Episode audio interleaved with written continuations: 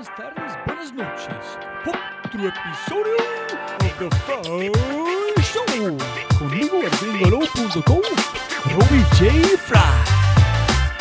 Entonces decidimos, no, venga, vamos a, vamos a dar un paso adelante, dejemos la tostadora atrás, evolucionémosla en ácido pantera. Y, y ahí fue que hicimos este video que grabamos en Ecuador, en la mitad del mundo, literalmente, esa es la mitad del mundo. Es una, es una posición bien radical en el arte y medio punkera también, que es esa de destruir para crear.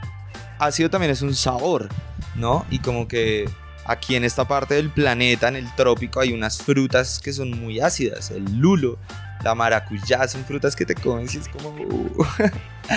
y eso también nos representa. Cuando escuchas nuestra música queremos causar como una sensación. Y la pantera era como la mejor manera de escribir algo que viene de lo más profundo de la selva, algo oscuro que llega de la noche, de una jungla. Y de alguna manera representa como la manera en la que nosotros hacemos música, porque nuestra música es un collage. Es decir, poner un maracón junto con un, con un eh, kick electrónico, pues de entrada eso es un collage en la música. Y de ahí para adelante todo lo que venga. A veces el, el bajo o la canción ataca diferentes partes del cuerpo. A veces ataca la cadera, a veces ataca la cabeza, depende de, de qué parte, pero si se está moviendo, es que la canción conectó con, con- con tu armonía, con quien tú eres, el- ese, ese sonido que viene moviéndose y entró a tu oído, te conectó y te mueves ahora con él. Ahí está, check. Ahí- mission accomplished. Hola a todos, como siempre estamos en casi 90 reseñas en iTunes. Estamos moviendo más seguidores, más gente escuchando estos episodios alucinantes. Y como siempre, jóvenes amigos míos, oyentes, aficionados, si tienes un momento, por favor, tomen un segundo, dar una reseña en iTunes. Una estrella 5 no es importante, solamente compartir este podcast, dejar una reseña, sígueme en Twitter, Instagram. Todos, como siempre, un propósito traer más gente impresionante con mis invitados esta vez en el futuro. Gracias. Chau. Jóvenes amigos míos, mis invitados, Ácido Pantera.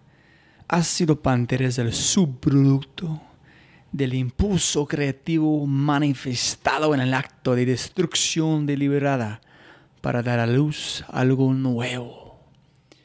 Se necesita, muy importante, se necesita una visión radical para separarse a propósito de algo que funciona una vez que te das cuenta de los límites creativos de tu creación.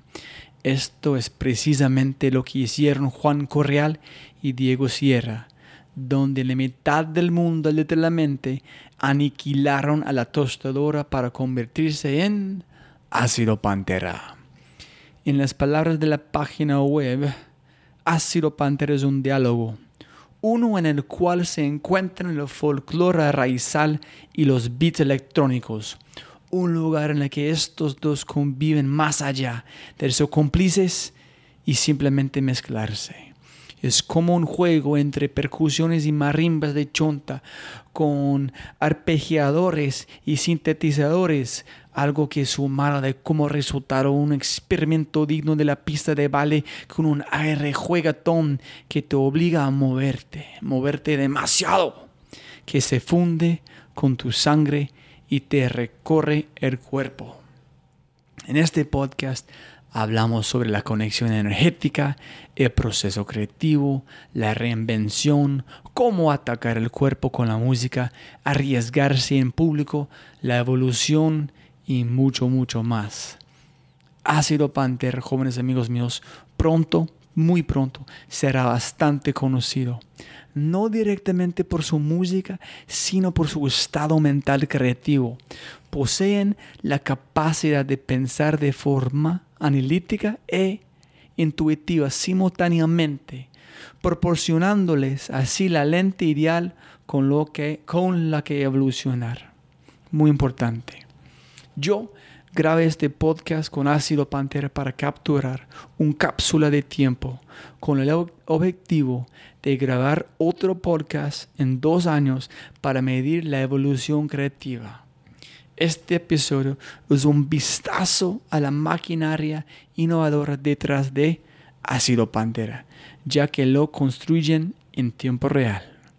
sus puntos de vista, energía y espíritu que vale la pena emular y sus experimentos musicales son deliciosos.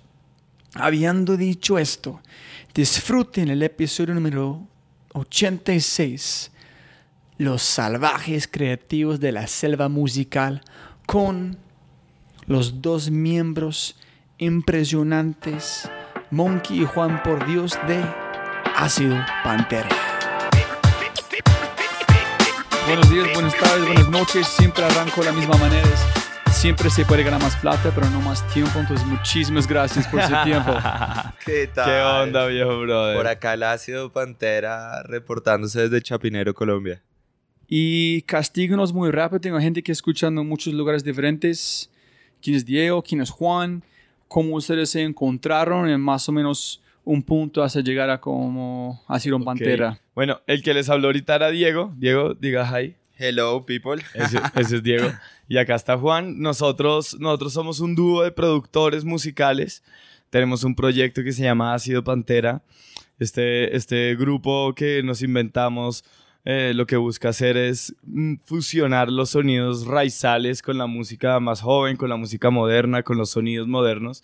Es una conversación casi que entre el ayer y el hoy. Entonces, a eso nos dedicamos, DJs eh, apasionados por la música, seguramente melómanos, caminantes de la noche. Nos conocimos justamente eh, tocando en bares de Bogotá como DJs. Eh, pues como que encontramos una buena química ahí mientras, mientras hacíamos DJ sets y eso después eh, pasó al estudio eh, y, y, bueno, como que encontramos una buena manera de, de, de, producir juntos y de sacar material, cada uno con sus características y, y sus fortalezas y, y así hemos sacado adelante este proyecto para mí es demasiado importante los detalles. Entonces me encantaría como si podemos pasar como un poquito atrás. Okay. Porque tu padre es muy importante. La música ya está metida en tu vida. Me, sí, tal cual. Para vos, Diego, ¿cómo llegaste a la música? Pero más importante, ¿cómo ustedes llegaron? Me imagino que tenía que compartir un propósito bastante fuerte, claro. específicamente creativo para unificar, en compartir, en construir algo juntos. Entonces, ¿cómo encontraron que hoy Diego está compartiendo o Juan tiene la misma visión de yo, de qué quiero hacer? Claro, ok, ok. Yo, yo le llegué a la música porque me compraron una organeta cuando era chiquito y empecé a tocar sin saber nada. Después empecé clases de piano, me compraron un piano, toco piano clásico y, y yo creo que coincidimos en el momento en que nos dimos cuenta que los dos es, queríamos vivir de la música y queríamos hacer esto como nuestra profesión. Entonces, ya como que cuando los dos nos dimos cuenta que estábamos conectados en el mismo camino, la cosa empezó a funcionar mejor. Como que cuando uno le pone todo el tiempo y, y todas las ganas y no vuelve esto un hobby, sino ya como un trabajo de tiempo completo, se, se vuelve en algo mucho más productivo. Pero fue algo, Diego, cuando estás joven en este proceso, pensando que yo tengo que hacer este o yo pienso es una buena manera para seguir porque hay unas personas que pues, no, no puede hacer algo diferente. Ese es que tengo que hacer sí o sí. En otra gente, no, yo pensé que tenía talento. Yo curiosamente empecé a estudiar ciencia política en la universidad. Híjole. Y, y derecho. Y, a pesar de que me gusta mucho y lo encuentro muy fascinante, pues me di cuenta que, que no, que realmente como que ese momento de la vida en el que uno decide que quiere hacer el resto de sus días y dije, pues no quiero ser politólogo, sino quiero ser músico esto es lo que me gusta hacer. tal cual, tal cual. Sí, lo, lo, rico de la música es realmente divertirse en, en la vida y, y, trabajando alrededor de la música, pues nosotros dos tenemos Ácido Pantera y de la misma forma también producimos artistas y de la misma forma también hacemos DJ sets en diferentes bares de diferentes tipos de música, de house o de música urbana o de como que tenemos casi que todos los trabajos que nos rodean y con los que podemos sustentar el, el vivir es, es, alrededor de la música, alrededor de la fiesta puede ser, que, que es básicamente música. Entonces, eso es lo que a mí me, me apasiona realmente de la música y es convivir dentro de ella, dentro de todo lo que la industria conlleva.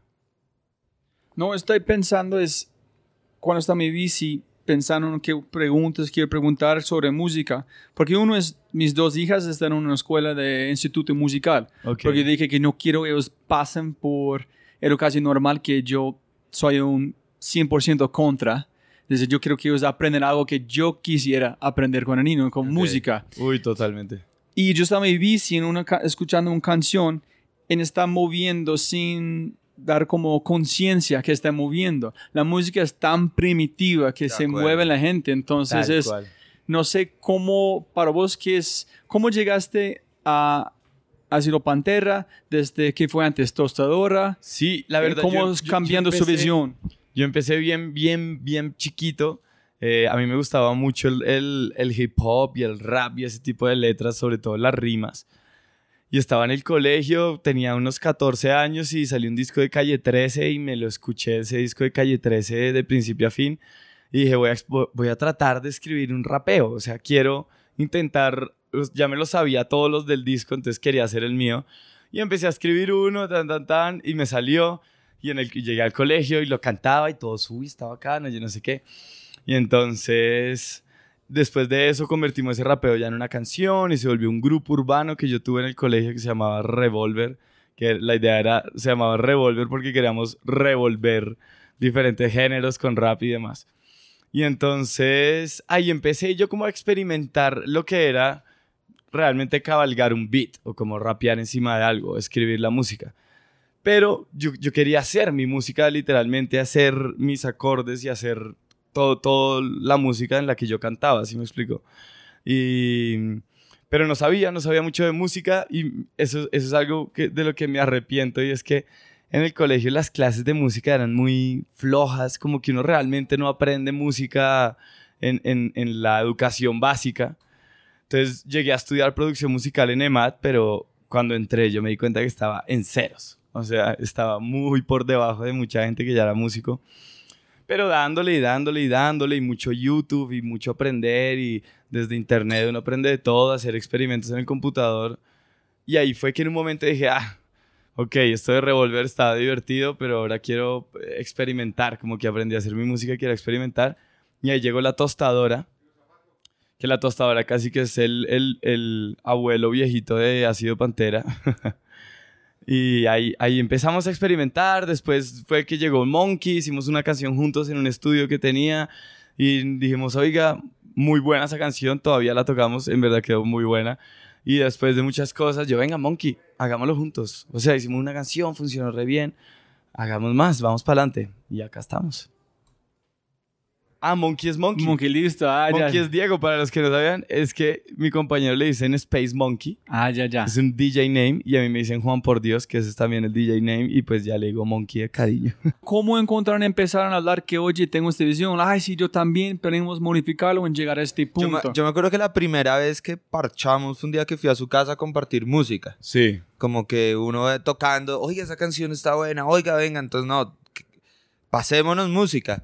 Y entonces el primer acercamiento fue, oiga, escucha esta canción, uy, esta no chimba, pásemela, escucha esta otra. Y ya después entonces fue, oiga, venga a mi estudio, yo no sé qué. eh, y, y- y como que sí, la- las cosas se, se dieron bien, la canción nos salió bien, se llama La Tremenda Coleta, la primera canción que nació de este... Este video es brutal. Sí. Con el gorila. Ah, sí, gorila, sí, sí, sí. sí, sí, brutal. sí, sí, es como sí. muy, ¿cómo se dice? Hipnótico. Hipnótico, no ahí adentro. Es cierto, los Y gorilas de la así, tremenda así nació la cosa, así nació la cosa.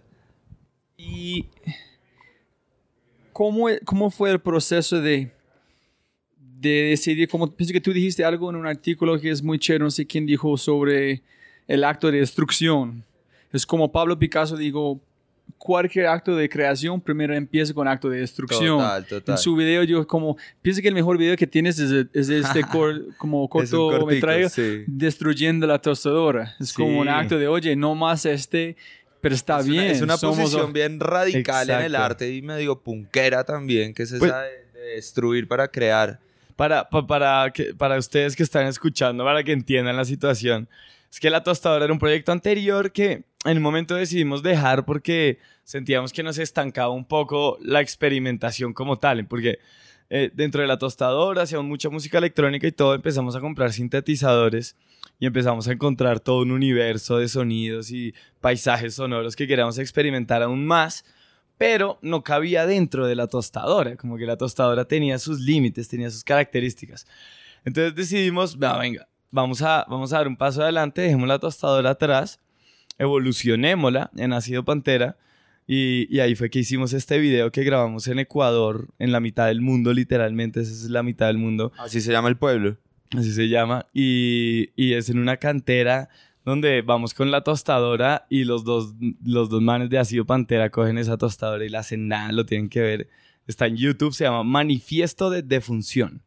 Ahí está, para que lo pillen. Este es un...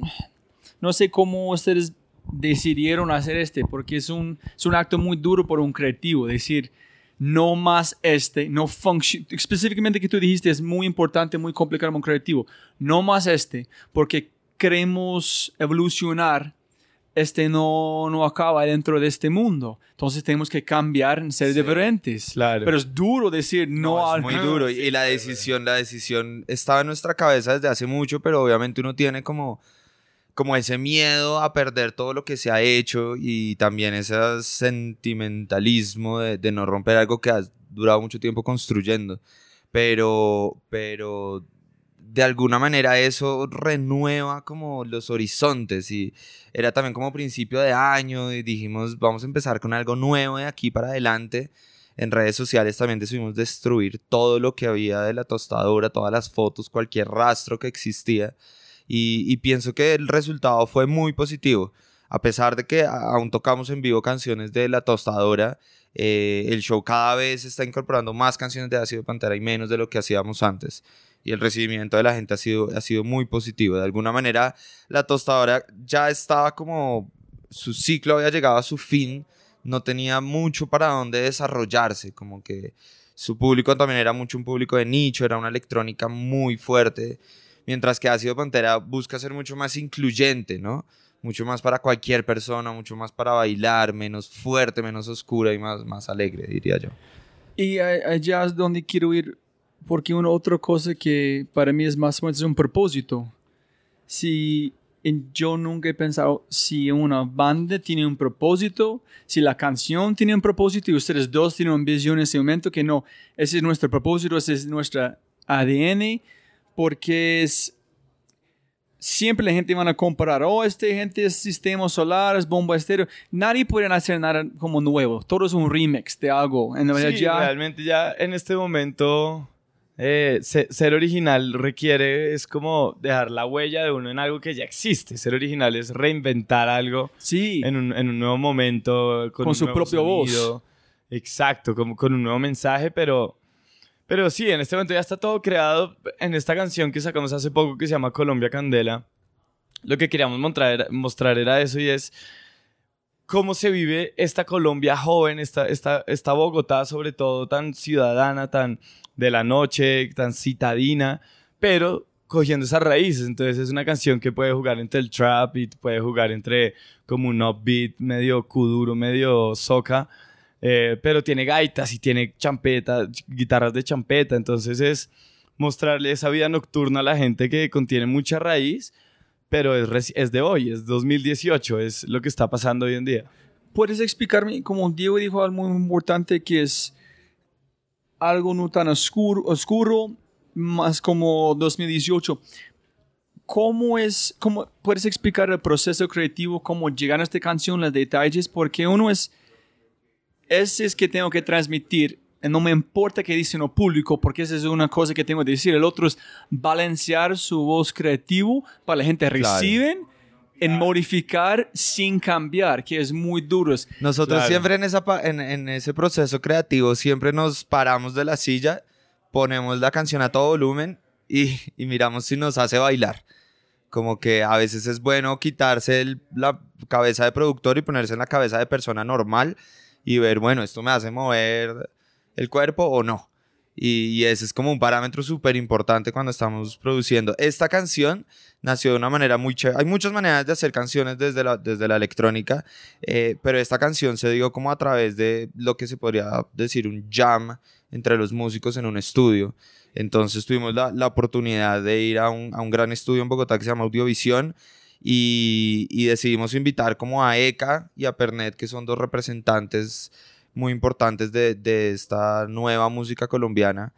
Y, y no había trabajo de preproducción, no habían maquetas, no había nada compuesto ese día por la mañana. O sea, llegamos todos al estudio, hacer una canción de cero. Eh, Pernet estuvo muy involucrado en la producción, pero digamos que se hizo a partir de loops. Eh, nosotros trabajamos en Ableton Live, que es un software que permite como tener varios loops y empezar a combinarlos, a ver qué suena bien con quién, con qué. Eh, y en, en, esa búsqueda eh, empezó a salir como, como algo que nos gustaba. Después llega Eka al estudio con una mente prodigiosa que, que llega casi que cantando desde el momento en que entra a la puerta. Fue impresionantemente rápido la manera en la que empezó a sacar un coro tan rápido así que decidimos grabarlo con el micrófono del, del control room. Dijimos, grabemos esto porque está muy bueno y después métete adentro a grabarlo bien. Y, y ya, como que la canción sale en un 70-80% de ese día en el estudio. Ya ese, después viene un trabajo sí. de edición, de estructura, pero, pero gran parte de la canción sale de ahí mismo y eso me parece que que hace que la canción suene muy natural, ¿no? No es forzado como que tú le envías un estima a alguien en Londres para que grabe claro. y otra persona en Argentina, no.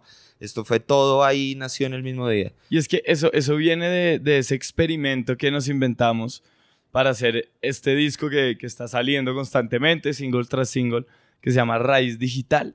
Entonces, Raíz Digital era ese experimento de vamos a estudio, vamos 18 horas a estudio o 15 horas, no me acuerdo cuánto era, desde las 10 de la mañana hasta las 3 de la mañana, más de 12 horas.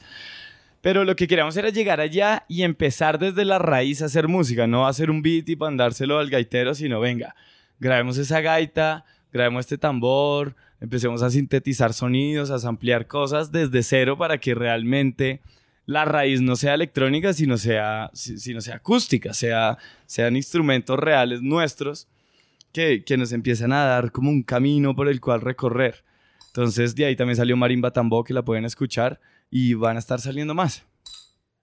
Tengo mil preguntas sobre esos dos comentarios. Uno es, cuando ustedes arrancaron, ustedes tuvieron una visión, ese es que queremos como contar con esa canción o solamente buscan sonidos y eh, dejan los sonidos, mueven el propósito o la visión de la canción.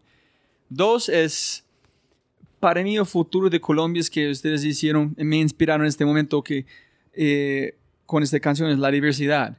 Total. Colombia es tan regionalista. No, yo soy paisa, yo soy costeño. No, la gente dice, yo soy colombiano. En el jazz el valor. Yo pienso que ustedes tienen una visión, pero tú dijiste, ella llegó en ya otra visión completamente.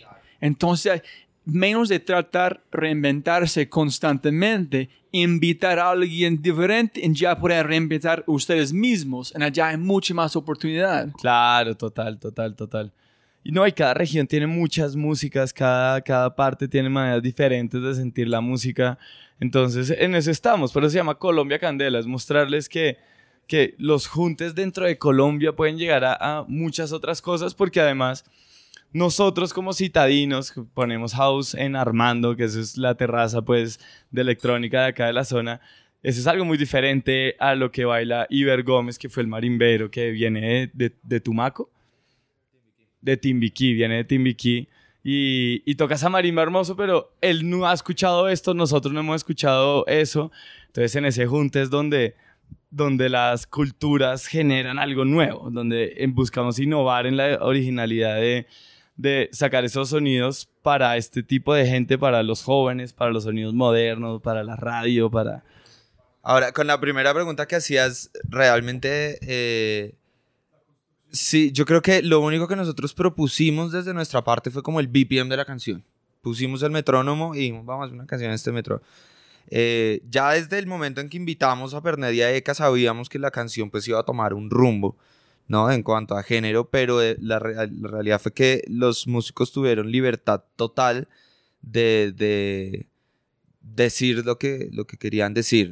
Asimismo fue cuando hicimos Marimba Tambo, que muchos músicos llegan a sesión y bueno, ¿qué hay que grabar? ¿Qué, qué quieres que haga? Nosotros decíamos, queremos que hagas lo que, haz lo que quieras, mejor dicho. Entonces, Iber, digamos, es un marimbero que, que él toca en, en, la calle y está acostumbrado a tocar horas y horas. Entonces, nosotros le, le, abrimos el micrófono y toca. Y tocó y tocó y tenemos en la sesión hay mucha marimba grabada, de la cual obviamente nosotros tuvimos que coger un poquito. Y fue listo, ya. Ahora sobre esto, hazle un bajo. ¿Sí? Pero, pero fue muy desde lo que el músico proponía, más que lo desde, desde el productor. ¿Y cómo encontraron, cómo se Eka? ¿Sí? Eka. Y el señor... Eka y Pernet. y Eka- Pernet. ¿Cómo encontraron las dos? ¿En cómo fue la propuesta? Oye, tenemos una idea, bien pueda, construimos juntos. ¿Cómo fue esta La conversación? propuesta realmente fue es como comunista. fue súper... Oigan, tenemos un estudio. Un estudio nos estaba apoyando, Audiovisión, que es un estudio gigantesco acá en Bogotá. Nosotros dijimos, tenemos este estudio todo el día. eh, queremos invitarlos a, a hacer una canción.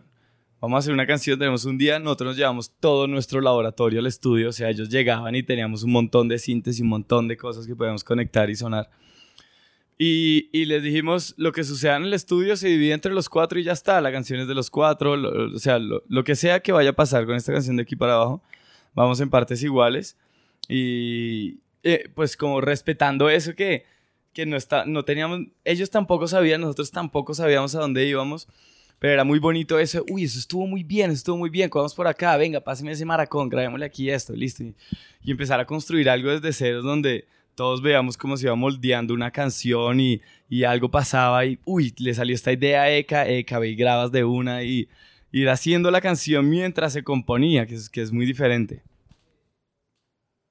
Siempre es como tan lindo como es este proceso. Sí.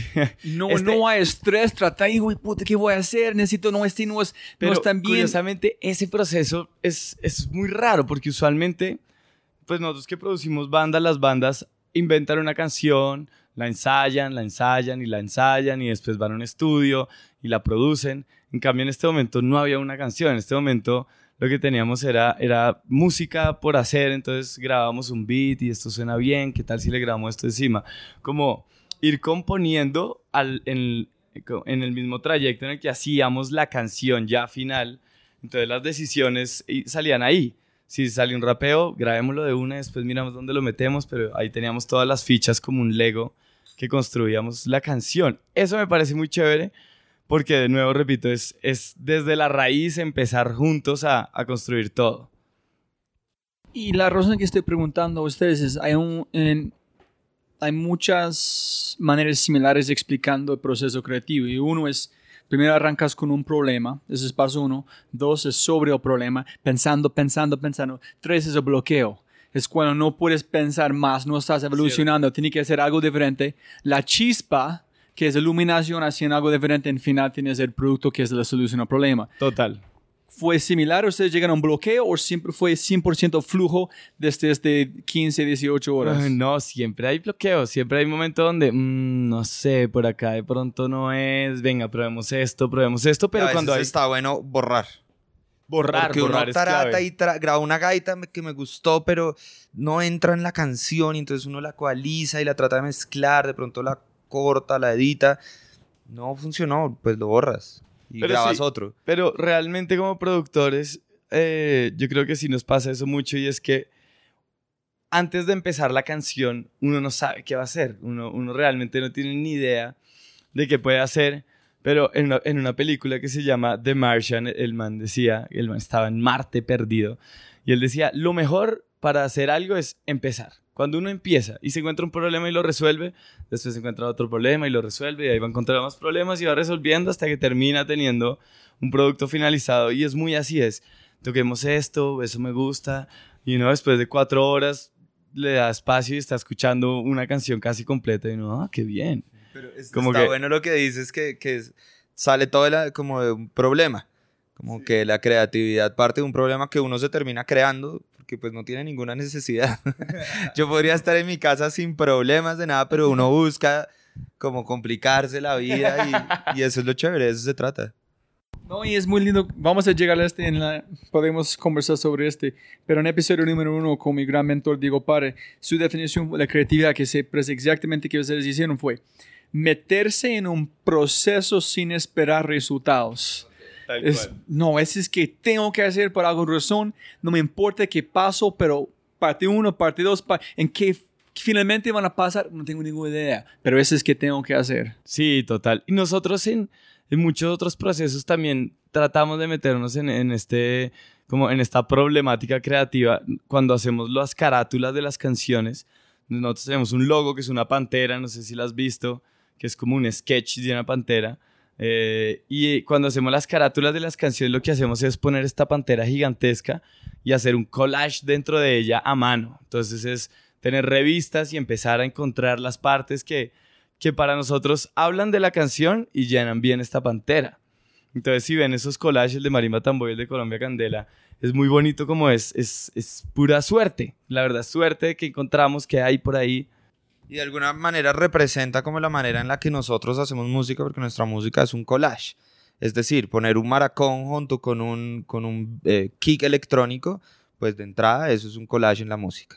Y de ahí para adelante todo lo que venga. Listo, dos preguntas montanas. Uno es, cuando tú arrancaste, dijiste, en, esas preguntas se están ocurriendo en tiempo real. Entonces, uno, tú dijiste, primero la primera regla es si yo muevo, si me muevo esta canción. Pero la pregunta que es, yo estoy como debo vino un tiempo escuchando hip hop porque soy un super fan de hip hop de yo vi Rage Against the Machine pero para Wu-Tang. Entonces, pero cada canción yo quiero saber cuando empiezas a mover es diferente. No hay unas canciones que tienen que mover como la cadena. hay unas canciones su cabeza empieza. Hay otros bajas todo el cuerpo con la fuerza. El cuerpo no arranca en una canción con el mismo movimiento. Entonces, usted está buscando un movimiento específico como este o más como este o solamente te sientes en su ADN. Creo que la palabra clave es movimiento, es que así muevas el pie. Si yo te pongo una canción y tú mueves el pie, yo digo, bien, lo logré. Pero pero sí. el principio. Sí. Pero sí, en hace poquito en, para el nuevo álbum estamos haciendo pues muchas canciones donde dejamos ese tempo alto, por ejemplo, que siempre estábamos en el tempo del house o del techno. Y ahora dijimos, venga, hagamos una canción en un tempo en hip hop, a ver qué pasa. Electrónica con hip hop, a ver qué onda. Y claro, es, es real que uno la pone y, y, cuando, y cuando estalla la canción o cuando, cuando llega el momento del groove, uno no está moviendo la, la, cadera a lo colombiano, a los reggaetón, sino estás moviendo la cabeza así como sintiendo el ponche. Mm, y, eso es, y eso es cool. Como a veces el, el bajo o la canción ataca diferentes partes del cuerpo. A veces ataca la cadera, a veces ataca la cabeza, depende de, de qué parte, pero si se está moviendo, es que la canción conectó, con, tu armonía, con quien tú eres, el, ese, ese, sonido que viene moviéndose y dentro a tu oído te conectó y te mueves ahora con él, ahí está, check. Sí, esa es la manera que nosotros lo vemos. O sea, hay otros artistas que buscan una experiencia más introspectiva con la música. Pues yo creo que nosotros, por lo menos en esta etapa de nuestra carrera artística, si buscamos es el movimiento. Como que lo podría describir así. No sé si seguro después, cuando ya saquemos nuestro decimoctavo álbum, digamos, decidamos hacer algo más chill, pero por ahora sí queremos es esto.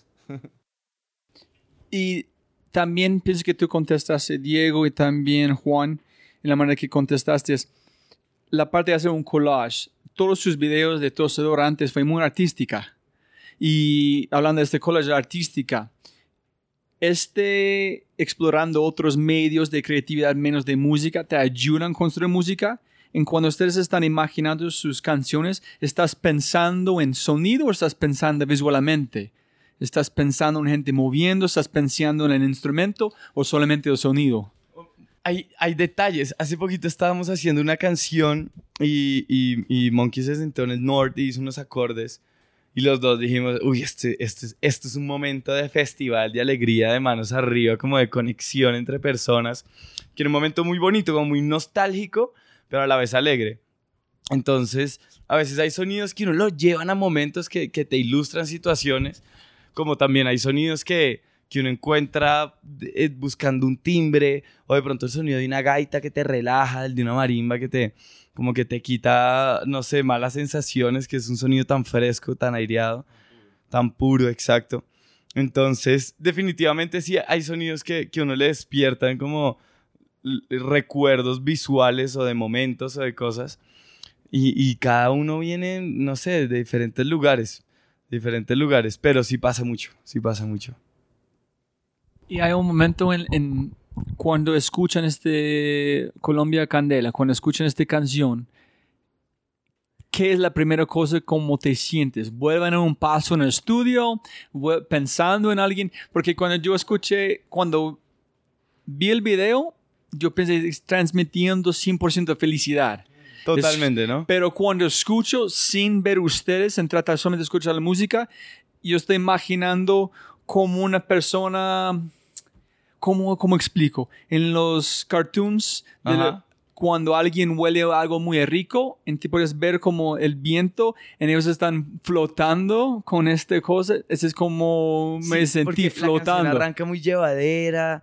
Es que esa canción es como un trayecto. Empieza súper tranquila, empieza con el mar, empieza muy relajada. Después llega una gaita, después llega Pernet y empieza a meter un poquito de veneno en un rap. Y nos vamos de carnaval, después champeta súper arriba.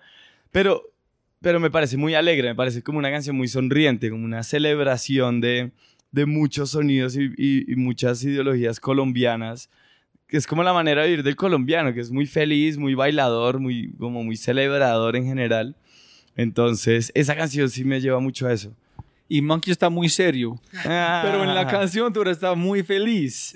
Cuando ustedes hicieron el video, es, es complicado hacer el video. I mean, grabando, bailando como en parte de la canción, parar. video- ese video salió mucho como de- del plan que hacemos nosotros casi que cada fin de semana y es el de salir con nuestros amigos de fiesta a muchos bares y no fue algo forzado, sino nos vimos acá y nos fuimos de fiesta y nos siente. estaban grabando, como que Se siente en el video que no es forzado, pero se está pensando, ellos están actuando.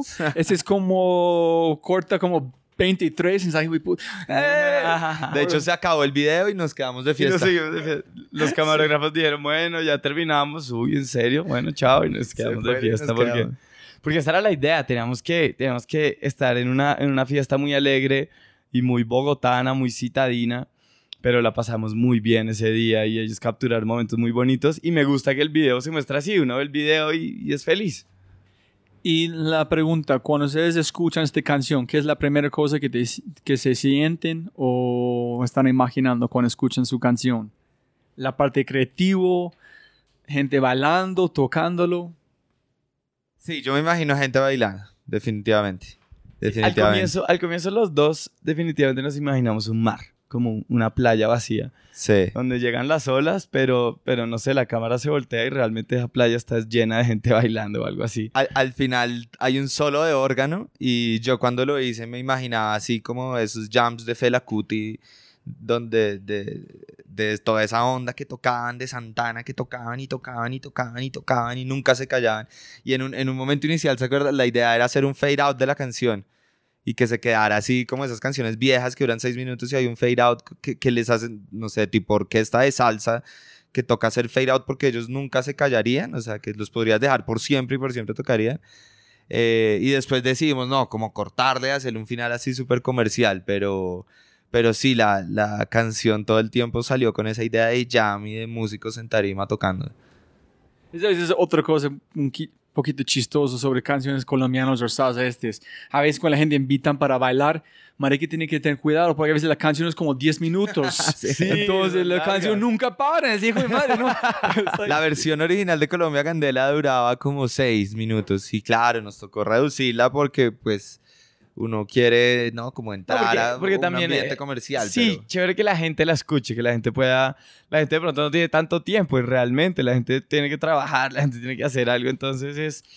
Está nuestra música, pero si nos ven en vivo van a, van a tener esa experiencia de, de nosotros tocando la canción y viviéndola y haciendo la música ahí, que para nosotros también es muy divertido tocar esa canción en vivo. Listo. Quiero saber cuando ustedes arrancaron desde ceros. ¿Cuánto estás tocando o DJing enfrente? ¿Cuánta gente? ¿Cómo es para exponerse enfrente a un grupo que cuando estás aprendiendo? Todavía estás aprendiendo, pero ustedes tuvieron mucho miedo. ¿Cómo hasta un grupo que es el grupo más grande que ustedes han enfrente? Sí, yo, yo me acuerdo que la primera experiencia que tuve frente a un público fue donde estudiaba piano, que al final del semestre se hacía como una audición, donde pues iban los papás, iban otros otros compañeros, eh, y uno llegaba y tocaba las obras que se había aprendido durante el semestre en piano. Y, y, pues al principio uno se orinaba del susto porque pues uno salía así en piano si uno está temblando la pela en las notas pero, pero ya uno aprende como a eliminar ese factor público y de, por lo menos en la música clásica, una cuestión muy de concentración.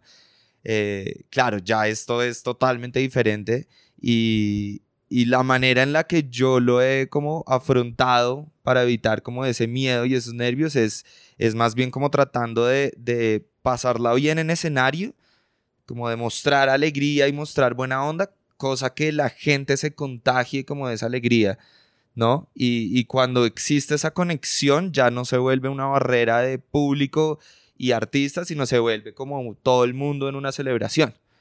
No hay nada más aburrido que ir a ver un artista que esté ahí quieto, como aburrido, pasándola mal, bravo. No se contagia a la gente.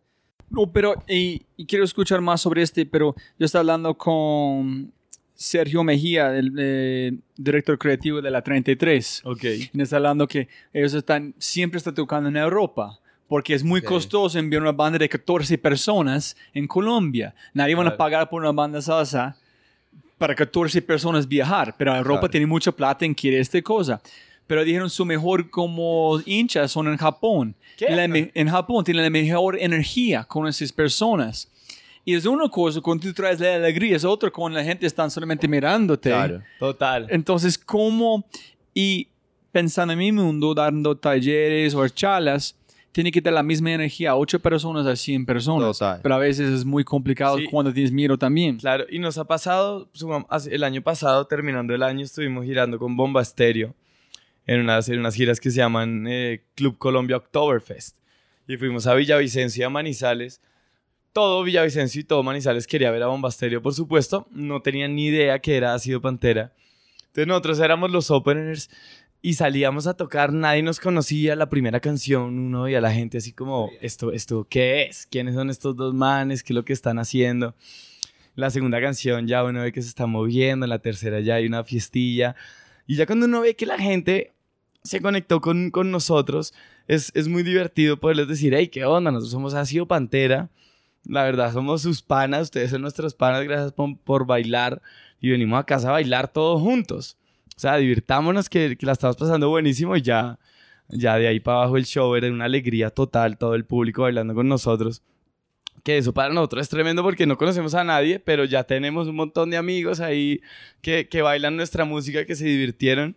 Entonces esa, esa conexión entre el artista y el público por medio de la música es como muy real, es muy sensata de, venga, me- me- o sea, quedé bailando, esta gente me cae bien.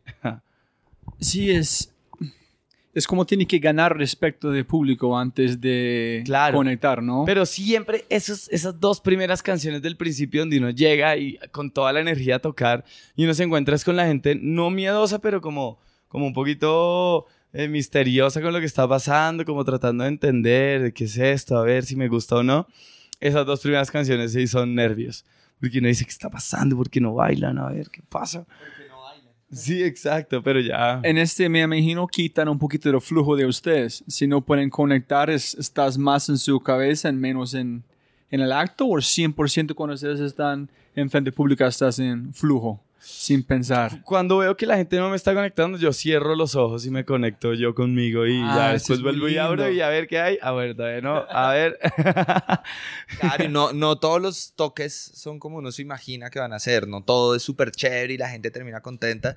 Eso es idealmente, pero hay veces no. Hay veces de- de golpe estás frente al público equivocado o la gente no, sencillamente no se conecta.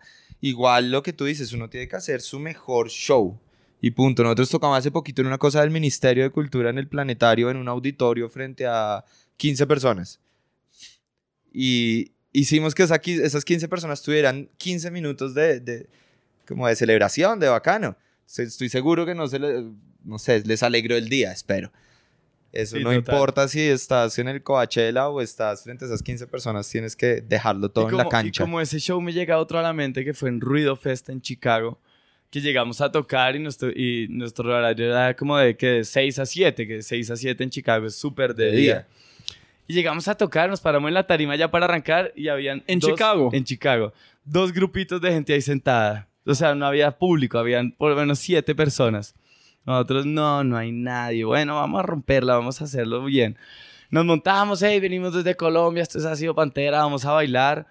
Otra vez la técnica Steven, cierra los ojos, el mal canta los abre, había más gente, más gente, más gente y terminamos tocándole como a 400 personas saltando y gritando Colombia y uno dice, bien, qué delicia que estar en Chicago y que esta gente se conecte así, como que uno no sabe, es una ruleta rusa de si lo hacemos bien, como que esa energía atrae a la gente. ¿Y cómo que, listo, necesito saber, en este proceso, en Chicago, no en su tierra, tratando de exponerse en frente a un público diferente, con nadie, hasta ver el público crecer. ¿Cómo te se sintieron como ver este público? Es, ¡guau! ¿Cómo se fue? a generar entre todos como, como un éxtasis de energía porque todos estamos cerca, todos estamos bailando, el show también va creciendo y obviamente ellos se, se ponen alegres de bailar y nosotros empezamos a dar más y empezamos a sentir que, que, que hay como un recibimiento de la gente.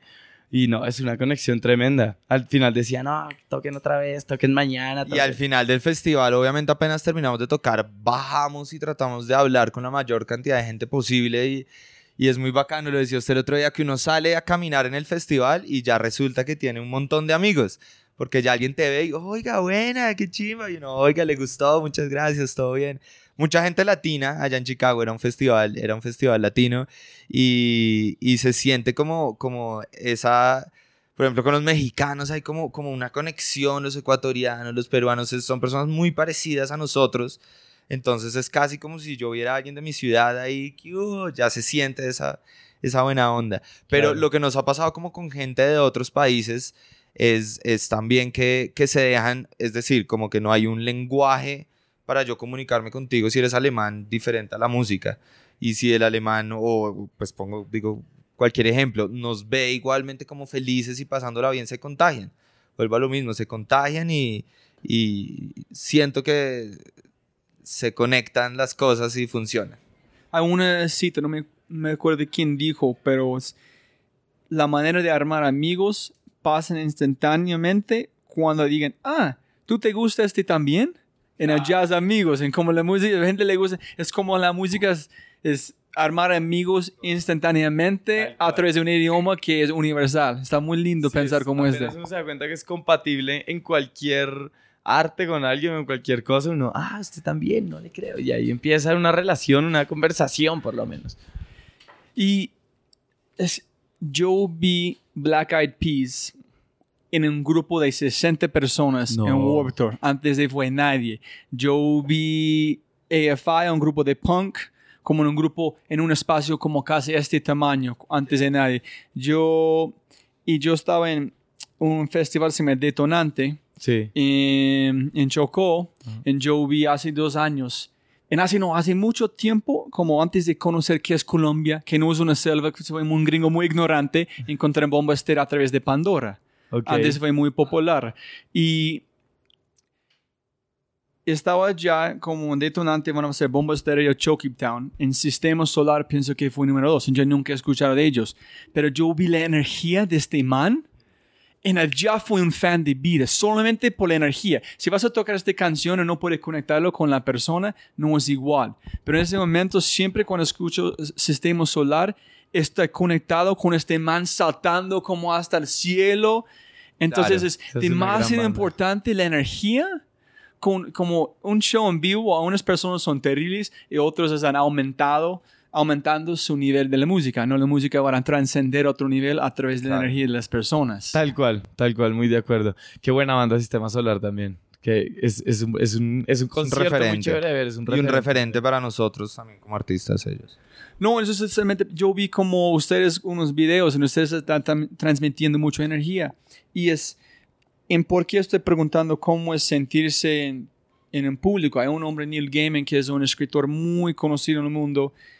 En él está hablando con un grupo de gente graduando sobre qué es el proceso en la vida. Y él dijo, en el momento cuando de pronto te sientes desnudo, enfrente a un gran público, no solamente sin ropa, pero que su corazón está ya en la calle, su mente está ya marinando, la gente puede verte 100%, todas las inseguridades que tienes, allá hasta casi de llegar a qué es la vida. Entonces, la música, por eso me imagino que es tratar algo nuevo que ya sabes que es muy popular, tratando de encontrar su propia voz, tener con mucha presión, exponerse es duro. Es duro, es duro. Y, con, y conectarse con la gente, poder tener esa expresividad que haga sentir a la gente confiada y cómoda de, de participar en esto que uno está haciendo. Que también pasa mucho con los DJs. Pues nosotros somos DJs viernes y sábados constantemente en muchas discotecas de acá de Bogotá. Y uno ve DJs que ponen la música pero no bailan y, y uno mira al DJ y es como, ah, el man está aburrido. El man, o sea, esta música está aburrida y el man está aburrido. Pero si uno voltea a ver el DJ, el DJ está de fiesta y está bailando, entonces como que se genera esa actitud, porque somos muy visuales, ah, él está haciendo eso, esto es lo que está pasando. La expresión corporal también ayuda a invitar a, celebrar o a, o a que algo pase volviendo a la pregunta un poquito, la razón que yo estoy muy interesado en esta conversación con ustedes ahorita es, me encanta conocer a ustedes ya en ese momento, antes de no tengo ninguna idea de qué van a pasar. Pero yo que eso es una cápsula de tiempo que ustedes pueden escuchar cuando están mucho más conocidos. Oye, ese es, ese es como ha sido Pantera en un grupo de 40 personas. En el próximo conversación vamos a ver ese cuando es casi imposible tener este tiempo con ustedes. y La, volviendo a la pregunta de tocar enfrente de gente, hablando con Sergio Pavón, él dijo, un artista es un mortal. En el momento que cruzan una línea en la tarima, es, él dijo, es, yo pregunto, ¿qué es su parte favorita que haces? Y él dijo, es cuando un mortal cruza en esta línea invisible y está convertido en un sentido un Dios en frente al público. Hay un momento de transición con esta persona, no más es esta persona, es una persona que es con el público otra persona. No, sé, si pronto, no sé si de pronto un Dios, como llegar a decir así, pero, pero y, y, lo digo porque, porque hay artistas como que creen que son más que la gente y lo que yo pienso es que uno lo que tiene que hacer es como meterse en un personaje en el que la gente crea y no sé, a la gente le gusta ese tipo de cosas y uno tiene que me parece muy importante, por ejemplo, lo que hacía David Bowie, que el man tenía un personaje en cada álbum y la gente lo veía como un, como un héroe, más que un dios, yo diría, como un héroe. Y, en cuando yo digo Dios no es sí, muy general, no en un dios en el sentido que... lo puede ser definitivamente en una persona que, que, puede hacer que muchas personas tengan un buen momento y eso de entrada te da una responsabilidad fuerte. Yo pienso que Sergio está refiriendo cuando es cuando si tú entras en una iglesia, estás en una iglesia, hay gente ya que no tiene plata, tiene gente de plata, pero todos somos iguales. En un mm. concierto es igual. No me importa su religión, cómo te parece. Estamos acá unidos por esta persona, este grupo, este ritmo. Y nadie se importa nada menos de disfrutar este tiempo. Entonces hay una transición cuando ¿Ustedes se sienten cuando empieza a tocar este cambio de yo no soy más Diego, no nada, Juan? O sea, de entrada tener un micrófono en tu mano, la sensación de tener este mismo micrófono con el que grabamos, pero que esté sonando durísimo y que lo estén escuchando 3.000 personas, es como, uh, es como tener un arma en la mano, o sea, puedes hacer muchas cosas. Y ah, me ha pasado mucho que uno se baja de la tarima, va al camerino después de tener un gran concierto llega Camerino y como que se da cuenta que está de vuelta en, esta, en la vida un poco más cotidiana. Y uno piensa, wow, como que acaba de pasar. Que acaba de pasar. Que acaba de pasar, esto fue increíble. Como que uno tiene esos recuerdos que después ven cámaras, pero, pero son muy ajenos a, a, uno. O sea, no es como ir a la tienda y comprar un pan, es como, wow, qué momento tan increíble. Es, es como una realidad alterna, eh, muy musical y, y, muy llena de adrenalina que, me pasa mucho que es como, no puedo creer que haya hecho eso, como, que son momentos donde uno está muy, esa parte de, de, pensar se queda a un lado y uno va desactuando bajo, bajo lo que la música decida, no sé. Entonces... Es un momento que también es difícil porque tienes que lidiar con esa sensación, pero a la vez tienes que estar concentrado en que tus aparatos suenen. En, nosotros somos un live act de electrónica y cada uno tiene a su cargo alrededor de cuatro o cinco aparatos. Entonces, eh, de repente hay una parte en la que yo tengo que hacer algo en ese aparato. Si no estoy concentrado, no lo voy a hacer bien, ¿sí me entiendes? Entonces uno tiene que poder como lidiar con esas dos cosas al tiempo. Y a eso súmale que tienes que bailar y pasarla bien. es, es chévere. Eso se logra también mucho con el tiempo. El primer show en live que hicimos, seguramente los dos tratábamos de estar muy concentrados ya con el tiempo y seguramente todo lo que nos queda vamos a hacerlo cada vez mejor. Eso es lo que espero. Hay un, pienso que voy a matarlo un poquito, pero um, Elizabeth Gilbert hace una charla sobre la creatividad. En ella explica que hace mucho, mucho tiempo, lo, cuando los árabes están conquistando España, a través del idioma en este, cuando en las peleas de los toros, el aumento de olé, olé, significa fue una, una traducción de Dios en árabe en un sentido, que es diciendo este fue un acto de Dios. En cuando la gente está bailando en este flujo, es como alguien más arriba, estás moviéndote sin ser consciente. Este ole fue este, este fue un acto de Dios, este fue no consciente, este, este man es contra de otra persona. Entonces, en todos los libros de creatividad, este flujo, en porque música para mí es tan poderosa, es, Es muy poderosa. para llegar al flujo. La ma- manifestación artística más poderosa que existe. No hay manera de hablarle a tanta cantidad de gente mediante otra expresión artística co- como la, la música. Y yo estoy imaginando ahorita mucho más cosas en el sentido de la parte corporal que tú dijiste. Es porque fuimos a una charla con mis hijas de los profesores explicando que la teoría de la música que ellos hacen. Y ella tuvo como una, una flauta que están tocando arriba o abajo. Y tuvimos que mover nuestras manos arriba abajo, como fue el sonido, y dibujarlo. Entonces incorporamos el sonido corporal, escuchar como ciego. Entonces yo nunca pensaba en tantas piezas que tú puedes mover en su cuerpo con música. Es mucho más visceral que yo estaba pensando. Sí, no, y todo, todo tiene mucho que ver en el sonido, la altura, el silencio también es clave.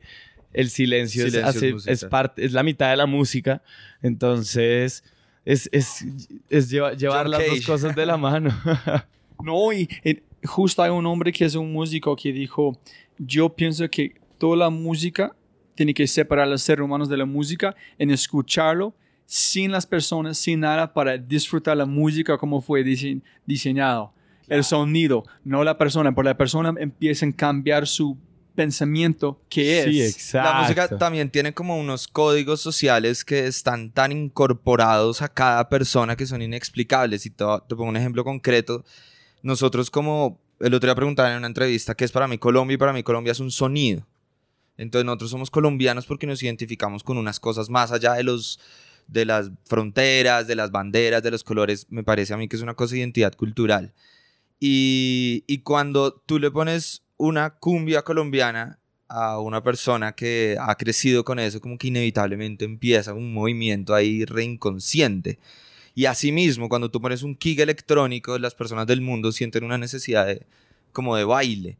Entonces, si, si te vas a... Nosotros lo que hacemos es que cogemos dos músicas que son muy repetitivas. El house, o sea, si Beethoven escuchara el house diría, ¿qué, qué, qué pasó con la música?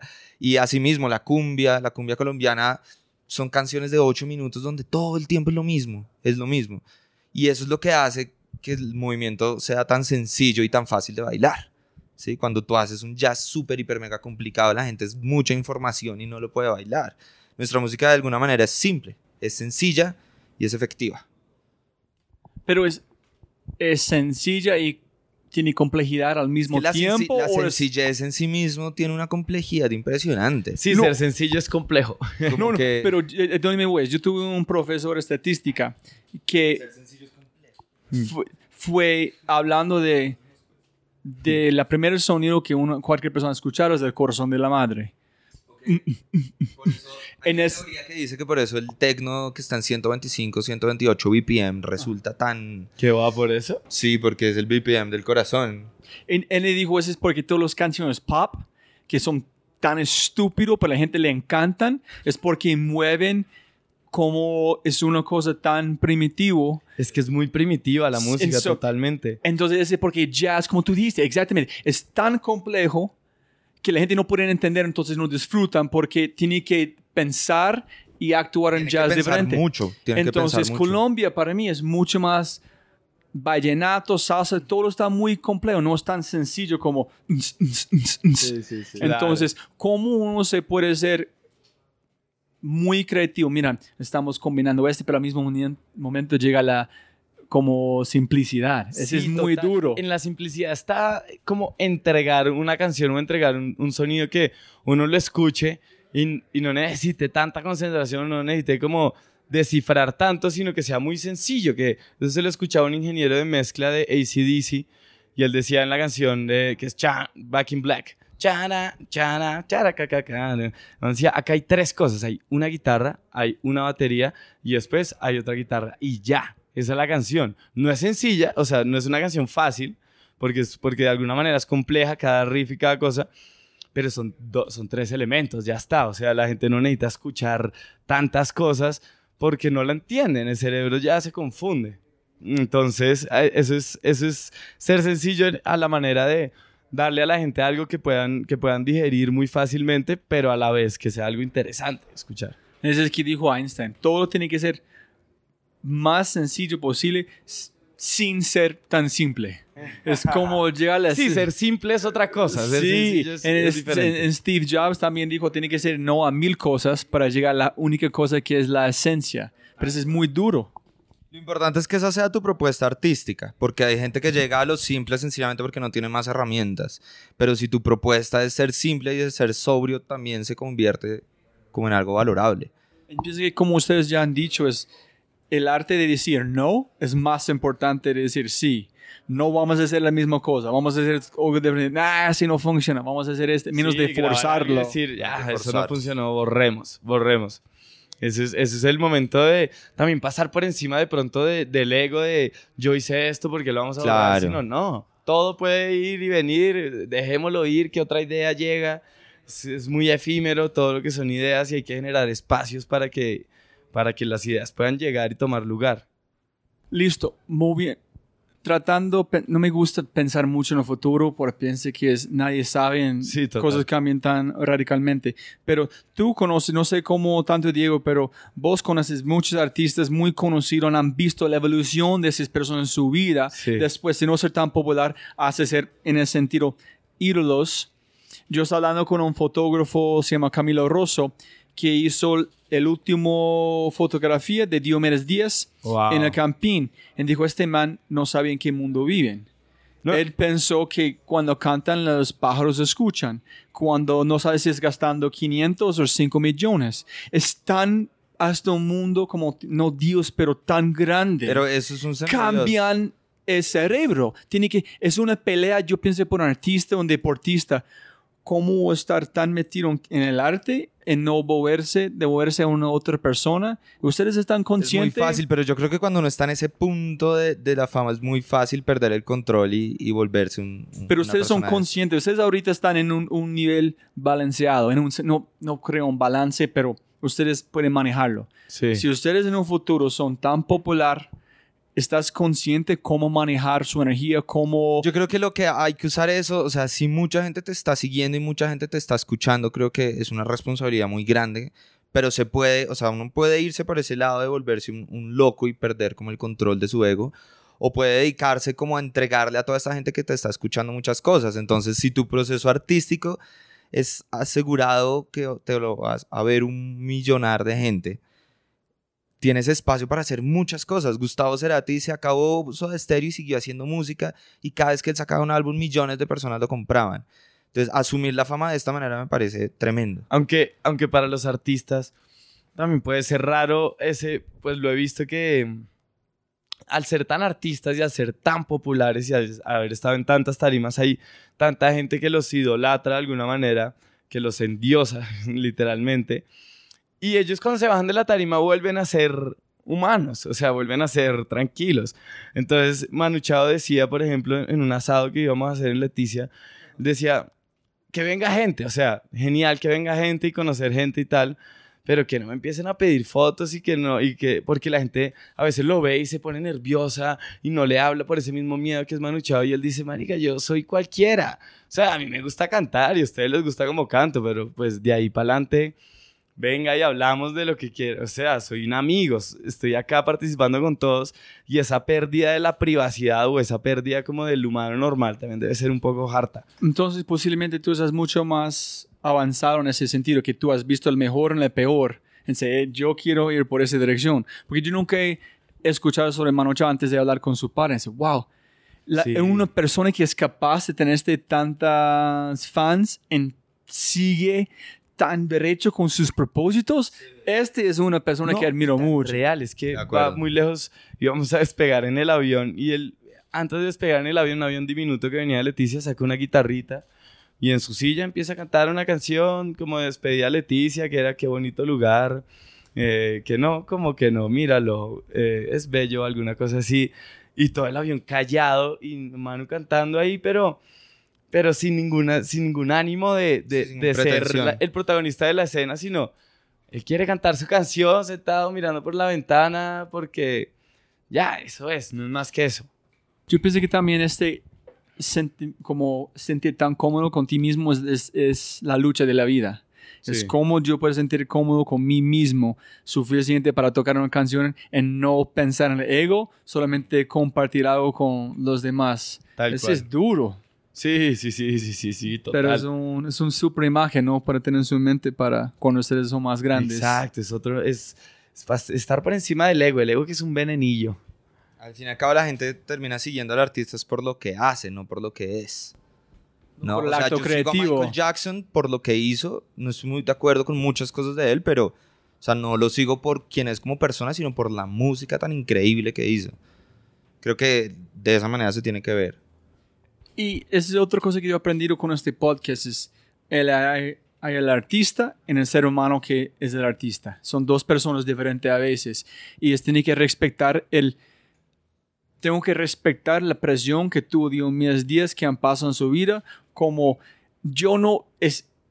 Si yo trato de decir, yo puedo imaginar cómo este... No puedo. Es imposible para un ser Sí, humano no. entender esto. Entonces, yo tengo que respetar quién pasó con él. Solamente de, yo no entiendo, yo vi, pero eso es en déjalo allá sin juzgar. Pero a la gente le encanta juzgar. hace, por la voz Es que tiene, exacto, por cómo juzgar. componía, no, no por lo que hizo como esposo. Eso como que... Son Sí. diferentes, separa los dos. Sí, juzgar es la embarrada, porque uno no tiene ni idea de qué ha pasado por detrás de... Porque uno a veces dice, oiga, venga, pero Wisin y Yandel, ¿por qué piden 18 manes de seguridad y tres camionetas? Marica, ¿quién sabe qué les pasó, en qué lugar del mundo, que llegaron a ese nivel y dicen, "Ay, mi seguridad está en peligro, háganlo, ya está, pues...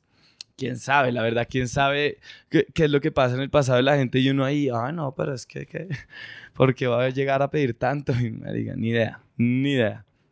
No, la razón que habla de Diomedes Díaz porque es, Eh. es mi favorito. Es como las, no hay mala canción de Diomedes él. Díaz eh, también representa mucho la idiosincrasia colombiana de la costa, de hombre macho alfa, ¿no?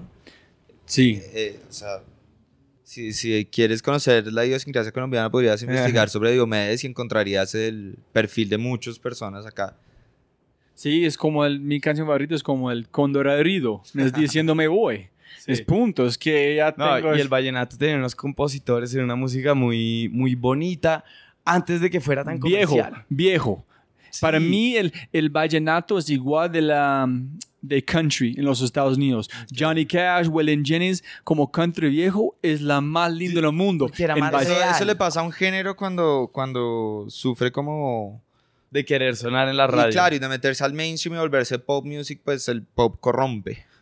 El pop Claro, no. Y eran canciones que escribía un señor en su guitarra, en su casa, en la finca, en el Valle Dupar, en donde sea, y es así le hacía, una, le hacía una canción a su hija que es su amor de la vida, y ya, y después le decía, Diomedes, cántala, pues esto es una canción sota. Antes de estar en un estudio y decir, metamos más coro porque la gente canta el coro, este coro está pegajoso, ahí ya todo se, se tergiversó el comercio. No está mal, pero pues tiene menos espíritu la música ahí. Y yo pienso, nunca he pensado, pero es muy lindo cuando ustedes están describiendo el video que ellos hicieron. Pienso, es un buen comodero en la pusa de Bogotá, de Colombia en el momento, este juventud que está pasando, cómo se siente, ¿no? Sí, es chévere que la gente que nos escucha vea, pues vea que somos personas igual que ellos. que a veces la gente ve a los artistas como personas viejas por allá arriba, hace mucho, y, y resulta que no, hay gente que viene joven haciendo lo mismo y poniendo a bailar a todo el mundo. Y este es muy lindo, nunca he pensado, yo pienso en los aprendizajes más grandes de este podcast, es todos son seres humanos normales. Sí. Todo el Eh, mundo es humano. Ningún persona de este podcast, solamente que hablamos, yo, yo olvido quién son. Solamente estamos conversando que en disfrutar una conversación, aprendiendo. Tal cual, tal cual, así es. Así es. Y, y es. y es la otra persona la que se genera esas barreras, porque uno es. Pues, los artistas somos, somos tranquilos y además somos muy curiosos, muy sociales, muy en búsqueda de información, de más arte, de, de qué está sucediendo. Entonces, pues, si nos ven por ahí, salúdenos. Es, No, buena. en eso es una buena transición hasta el punto de si tú eres una persona con piano, música clásico, tiene que practicar constantemente, tiene que pensar duro cómo estás como deliberada, cómo estás practicando, buscar a un maestro. para ustedes, para evolucionar, para destruir esta otra parte, en seguir evolucionando, ¿qué son sus hábitos? ¿Qué hacen? ¿Qué leen? ¿Qué escuchan? Porque es que yo entendí, yo no creo en talento, para nada. Yo creo que la gente está tan metido, tiene intereses muy pegados, en están observando diferente de otra gente que no le gusta, en practican constantemente. La gente que están en donde están es porque han logrado.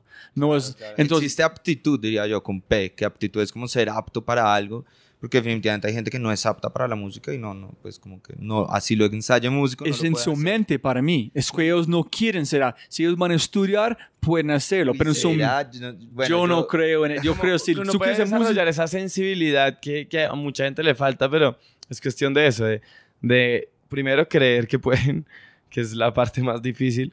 Y ya, claro, definitivamente es, es, clave como ese, sí, estar, estar haciéndolo muchas veces, crearlo un hábito. Entonces, ¿cómo ustedes están tratando de practicar para subir al próximo nivel? ¿Qué, yo, yo todo el tiempo creo que algo que sí hago muy en común es escuchar, hago todo el tiempo es escuchar música muy detenidamente.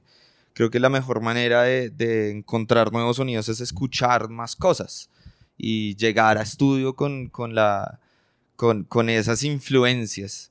Si me entiendes, si uno se queda siempre con la música que escucha normalmente, como que nunca puede ir más allá. Ese es un hábito. Eh, y definitivamente, pues hacer música, entre más hace uno, mejor la hace. ¿Practican constantemente? ¿Están siempre practicando? Pues estamos acá en estudio por lo menos unos tres o cuatro días por semana. Yo creo que unos, sí, tres estamos metidos en el computador haciendo música. Entonces, definitivamente sí es un, un proceso que está en, en, constante desarrollo. Sí, total, es como un músculo. La música también es un músculo que uno va desarrollando, qué ideas nuevas tiene. Pero eso sí también es clave, nutrir, como para un pintor ir a un museo y decir, wow, esto existe. Como que encontrar qué herramientas también existen para saber yo también qué puedo hacer, expandir mi, mi mundo de herramientas y ser creativo con eso. Eh, eso es clave y cuando uno escucha, pues hay gente también que toma esa toma de decisiones que uno dice, uy, qué buena decisión tomó este man acá de, no sé, de dejar el micrófono abierto y que sonaran los pájaros en la selva con delay, qué sé yo. Pero ese tipo de decisiones es como que uno, uy, eso se puede hacer. La, la investigación es clave en el proceso creativo, es muy clave. Sí, porque tengo un amigo que es un super fan de Tool están explicándome sobre baterías de tú, que este man han viajado a India, a Brasil, solamente encontrar la parte matemática de todo este para evolucionar como sus ritmos. Entonces, entonces hablando con el um, eh, gerente de Juanes, en esta diciendo este man está meditando, practicando, cantando, todos los días están alimentando con comida, están haciendo cosas de otro nivel para ser a su máximo. Entonces ella dijo cuando llega a ese nivel tiene que es es su vida, no tiene que dedicarse a este. Entonces, siempre como con la música, su estilo, como su manera de tratar, encontrar cosas nuevas de investigación para, ah, aquí es el, el próximo nivel. Antes fue 1.0 en 1.1. Sí, sí, sí, exacto. Sí, siempre hay que estar, estar trabajando y estar ascendiendo en, en ideas y en experimentos, porque sí, la verdad, el ese es el problema de ser independiente, que uno es su jefe. Si uno decide no hacer, pues no hizo y ya nadie lo va a joder, ya.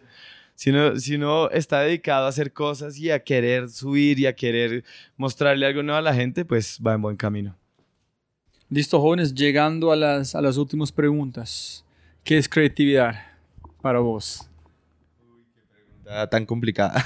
sí, pero en este momento, pues, para mí la definición está cambiando constantemente. Entonces, para mí, creatividad es, em, dejar salir como los impulsos más reales del cuerpo, que pueden ser cantando, pueden ser tocando, pueden ser...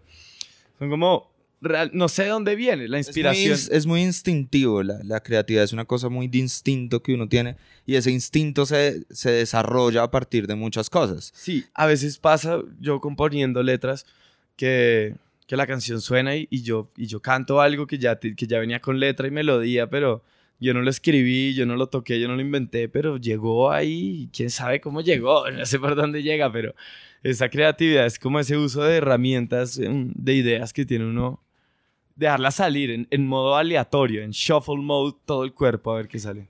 Y cuando yo veo gente como ustedes, yo digo, wow, qué suerte que el sistema no han aplastado estos instintos de ellos hasta un punto que ellos están explorando. Por mí me, porque yo en este momento con ustedes no están tratando de decir nada menos de qué voy a decir es ustedes están solamente abriendo su creatividad en este momento. En sí no están si No, antes el que- sistema van a matarlo, Claro. pero usted es mucho más avanzado porque su familia o su familia, entonces hay gente que piensa que no son creativos porque la- el sistema han matado lo estos instintos, estos Total. impulsos. El sistema vuelve a la gente robots. Como allá ustedes tienen todos esos robots en este... Todos robots.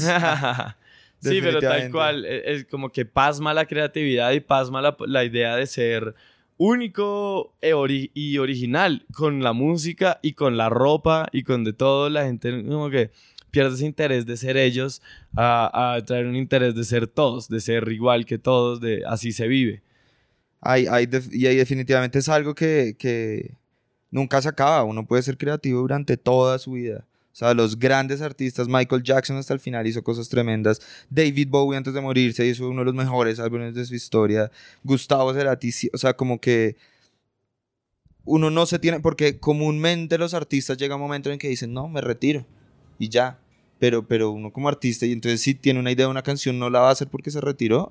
No, Uno, yo creo que Picasso, toda la vida, uno como artista no se retira. no, Picasso, No Leonardo. No, pienso que es que tú dijiste es, es más ser un creativo. Nunca para.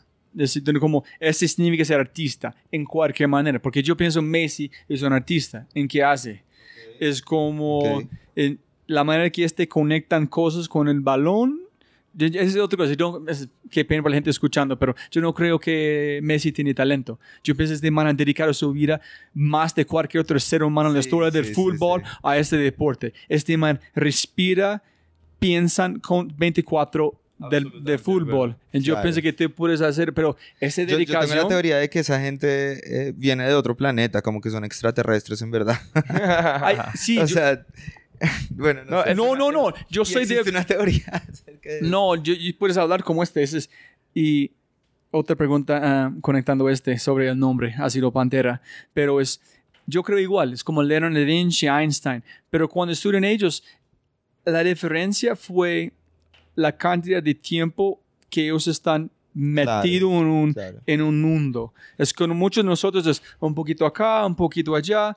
Pero si vas a acumular este no sé, 90% pensando en teoría, pintando, analizando, van a llegar a un nivel de Claro. superpoder. Pues son, son personas que son creadores, que dedican su vida a crear.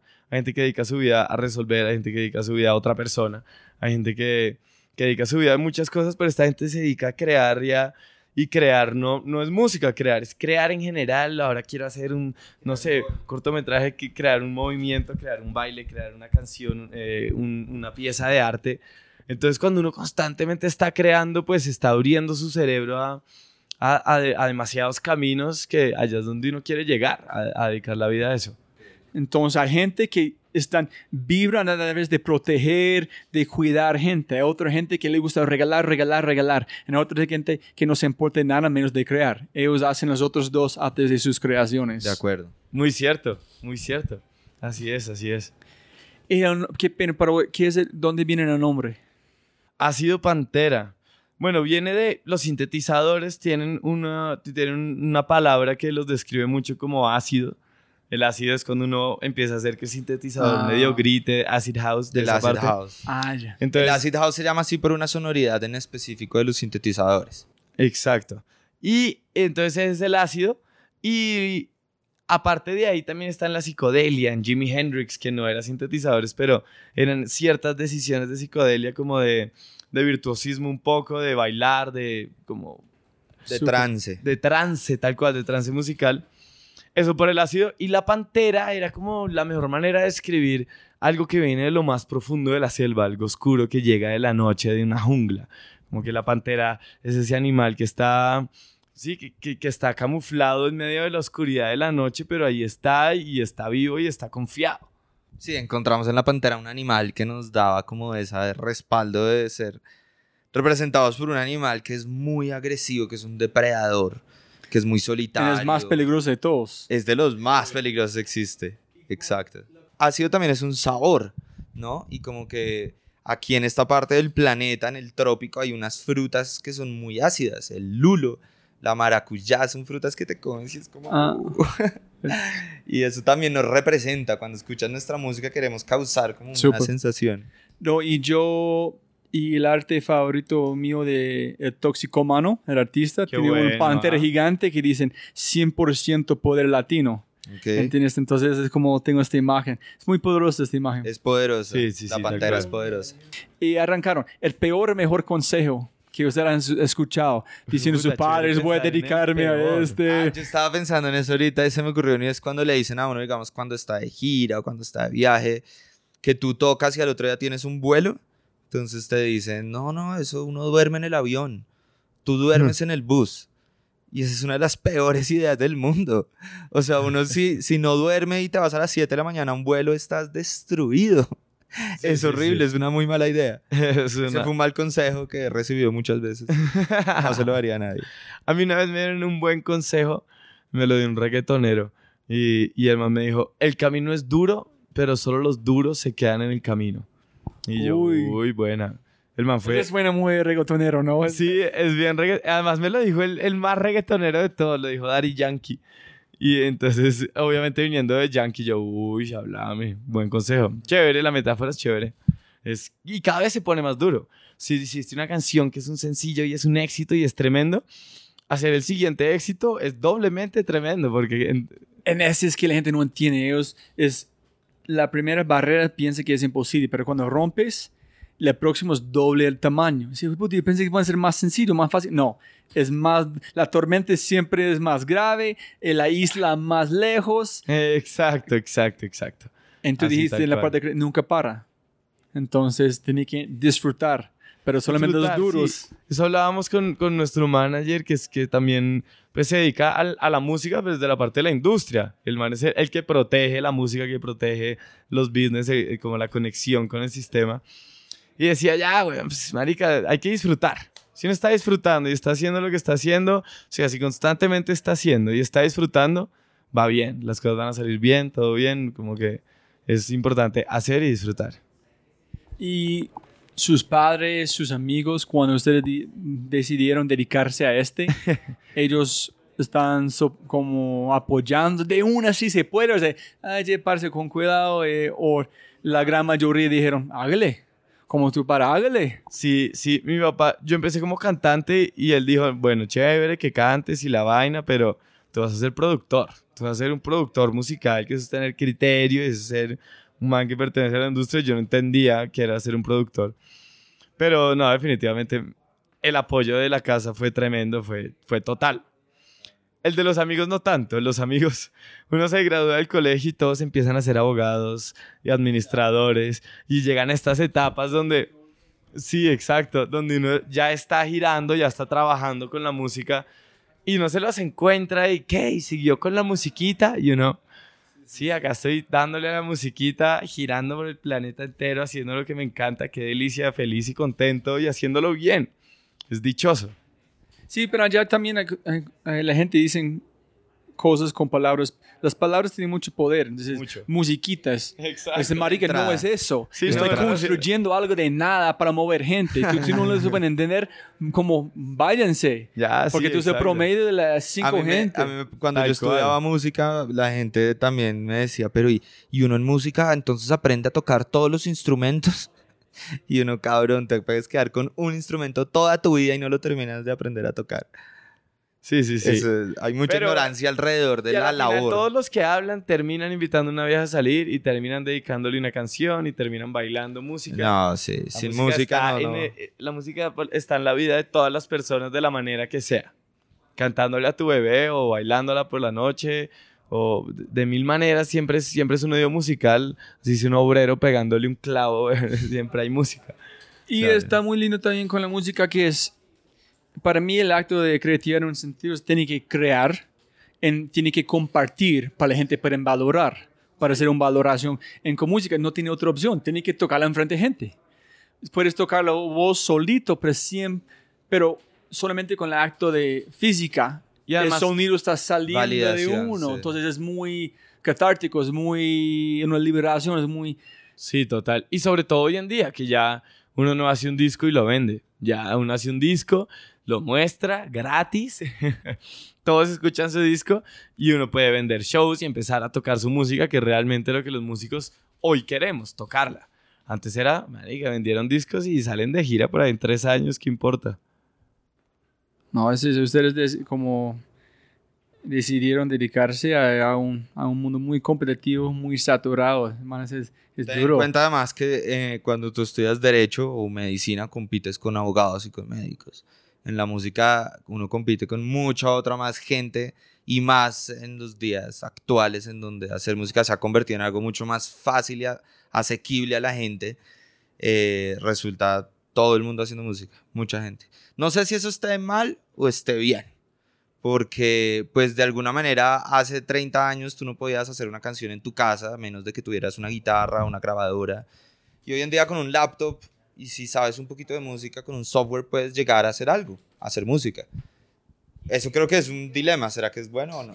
Yo pienso que está muy buena. Yo escuché una conversación con un hombre que es un fotógrafo hablando del mundo cambiando digital, que, que Instagram, cualquier persona es un profesional, pero no es la verdad. Es, hay más información Hay más herramientas. Y la gente está evolucionando, encontrando voces distintos y hay muchas más oportunidades para encontrar un voz distinto porque hay mucho más material para, para probar. Claro. Entonces la gente, como dice, los duros van a seguir adelante, sin embargo, solamente van a hacer una exploración diferente con muchos más, no sé, un palet para saborear este Claro. que está pasando. Sí, Pero sí, la sí. tecnología ha hecho que... ha hecho gente estúpida famosa. ¿Sí me entiendes? Y gente que no tiene el talento la ha llevado arriba. En los 70s las bandas buenas eran bandas demasiado buenas porque tenían que grabar un disco entero. Hoy en día tú puedes únicamente tener una cara linda y puedes hacer que alguien te haga un iPhone y... y te vuelvas súper famoso. Sí, es cierto, Entonces, es cierto. Pero unas por otras. pero no sostenible. Como también hay pan- No es sostenible, son estrellas. La creatividad es sostenible por Claro. este... No, y este tipo de estrellas igual son, son efímeras. Es decir, estos artistas que nacen y en un año se vuelven hiper mega famosos, en otro año dejan de serlo. Y Montana este es... De toda la gente con quien he escuchado, no hay atajos. Todos han dedicado su vida a alguien que es 4, 12, como más con otras personas a su vida que hacen, como el comediante Alejandro Riaño. Esa es su vida, este man practican constantemente. La gente solamente ven una cosa, ah, este es tan sencillo, pero no. Atrás de cualquier éxito que yo he visto es años y años. Seguro. ¿Y ustedes tienen cuántos años juntos? No, nosotros llevamos dos años ya. Y tiempo años. antes estudiando, Y produciendo. Claro, cada uno, antes lo que ya. pasa es que sí, cada uno por su parte lleva mucho tiempo haciendo música y como que nuestros caminos artísticos se juntaron hace poco, pero cada uno lleva explorando. Juan tuvo lo que te mencionaba ahorita, yo también tuve bandas de indie, de ska, Ah, y, y como que llegamos acá fue por todo ese background también. Nos dio a mí una banda, me dio la posibilidad de hacer arreglos para vientos, para gente, y, y todo eso ayuda, todo eso ayuda hoy en día. Eso es porque tengo muchas ganas de hablar con ustedes en dos años, tres años, pero ver. ¿qué van a Mm. pasar? Uy, ¿Quién sí, sabe? años Ojalá haya pasado algo. Sí, ni más cuántos cambios han pasado solamente en 2017, en cuánto ustedes, cuánto van a aprender, qué vas a aprender en otros lugares, qué más información van a entrar al mundo, qué más, no, Sí, total. más Total, espectacular. genial, genial, genial. ¿Qué éxito para ustedes? Mi ¿En qué- éxito es poder levantarse por la mañana, me tomo un tinto y desayuno y no hago más nada. Nada. no, no, no, éxito realmente es poder ser muy feliz haciendo lo que uno le gusta y que de ahí se resuelvan todos los otros problemas que se resuelven con dinero, que son estos problemas de- del humano promedio hoy en día. Pero, pero poder hacer lo que a mí me gusta y De y de, acuerdo, ahí total. poder tener a mi familia contenta, tener una casa deliciosa, comer exquisito eh, y, y no pensar en nada más que, que crear cosas que a mí me parezcan divertidas para que a la gente también. Eso me parece a mí que es ser exitoso, ser contento. De acuerdo. Pues yo diría que el éxito también es poderse reinventar en términos creativos. Si uno consigue a los 60 años sacar un álbum que sea mejor que el de toda su carrera, es demasiado exitoso. Si te quedaste con la canción que hiciste en los 20, tal vez no fuiste tan exitoso. ¿Y cómo ustedes miden éxito? ¿Qué es, es porque éxito ahorita para ustedes van a ser diferente en como tres años. Cuando ustedes tocan show, cuánta gente está escuchando, ¿cómo es su manera? Porque si solamente ven números, a veces pueden Ah, no, matar claro, a Los alguien. números se compran. Pero como comentarios, cómo te sienten, No, yo vuelvo a lo que estaba diciendo ahorita. Si para mí un, algo que hice resulta mejor que lo que hice antes, eso para mí va a medir el éxito de lo que yo hice. Si mi reto de la vida es un por ciento mejor cada día. Porque a veces uno hace cosas que a la final no le gustan tampoco tanto. O sea, no es que todo lo que yo haga sea lo mejor del mundo, no. Hay veces, y nosotros a veces sacamos canciones que de golpe no resultaron tan buenas. Pero para llegar a esa tan buena, tienes que pasar por otras no tan buenas. Y cuando ustedes la- están en el proceso de la canción de Colombia Candela, ustedes sa- sabían que, ush, tenemos algo, tenemos algo acá. Sí, claro, eso fue. La, eso la fue muy bonito. alineación, es como un equipo de fútbol. Uno veía la alineación, Eka Pernet y nosotros dos, y decía, aquí va a pasar algo bueno. Aquí va a pasar algo bueno. Sí, total. Sí, las canciones, uno al, al escucharlas, hay- yo no sé por qué cito tanto reggaetonero. Eso está raro. Pero hay unos manes que se llaman golpe a golpe que en una, al comienzo de una canción, esa pauta que dicen, dicen, si hay escalofrío, es sinónimo de palo. Eso es como que, si uno escucha la canción y se le despiertan los pelitos y esa canción lo que le conecta a uno el sentir, eso es, eso es un éxito. Eso es, eso es que esa canción conectó contigo. Ese es más allá de mover. Claro, eso es. Es el próximo nivel. No, sí, sí, yo. Hay unas canciones donde como alguien de pronto quieres llorar o quieres como. Es, es- es más de mover, es hacer un acto específico. Yo lo que decía era como que en este momento de nuestras vidas, ese es nuestro objetivo. Pero seguramente uno con el tiempo pues va cambiando y sus sentimientos y su manera de ver la vida va cambiando y así mismo la música. O sea, yo lo decía era porque ahorita sí, como que ese es nuestro eje principal. seguramente para el otro álbum la cosa puede llegar a cambiar, pero por ahora es eso. Yo no, sí, yo no eso en super fan de reggaeton me gusta, pero J Balvin, con mirar sus cambios en su evolución, están para mí es, Está bien. están. está- Sí, no, just, solamente separarlo como un creativo, las transiciones, todo lo que han hecho, yo respeto mucho No, que y- es y- así Sí, me gusta mucho el experimento, sobre todo. Es que Ya es. lo que pasa, en el- lo, que, lo que cae en lo comercial, le hace falta el experimento y eso es clave. Eso es clave totalmente, no caer en la fórmula, sino continuar con el experimento. Listo, ¿quién es exitoso para ustedes o exitosa? Eh, ¿Quién es exitoso? Una referente para usted Para mí, el personalmente. artista más grande de toda la época No es puede ser, no tiene que ser artista, pero sí puede Ok. ser. No, ¿Cuál? pues sí, en mi caso sí es artista. Pero para mí David Bowie es el artista más grande que existe por todo lo que hizo durante tantos años. Y Gustavo Cerati, acá en esta Sí. parte del mundo. Ellos para mí son como las personas más exitosas, no por, no por los números, sino por lo que mencionaba antes de que tuvieron la capacidad de reinventarse año tras año y de, de lograr además tanto material. Ustedes han dicho muchas palabras muy claves, comunes, reinventarse, experimentar, crear constantemente, no conformar. Todas Sí, esas total. cosas son claves de una vida creativa. Absolutamente. Absolutamente. ¿Y para vos? Mi respuesta, yo creo que va a ser medio, medio cheesy, como medio... No hay es. Sí, pero en verdad respeto mucho y me parece muy salvaje lo que ha hecho mi papá en, en, en su vida. Como que yo en, el- en mi, en mi crecimiento me he dado cuenta realmente, porque pues cuando tenía cuatro años era mi papá y ya, pero cuando uno cumple 20, marica, y se da cuenta que si, que se inventó Rock al Parque y que la gente va a Rock al Parque y que se inventó Stereo Picnic y realmente no es la lujuria y os- os- como ostentoso en todo su nivel, sino él es muy contento. Él le gusta hacer festivales y lo hace y los logra y la gente lo quiere y, y logra cosas eh, siendo muy, como muy real, muy de la, de la ciudad, eh, con su familia que también las tiene muy contento, como que qué buen éxito poder lograr pasar a la historia primero en su país y generar cultura y generar, y generar música, espacios musicales, eso me parece muy guay.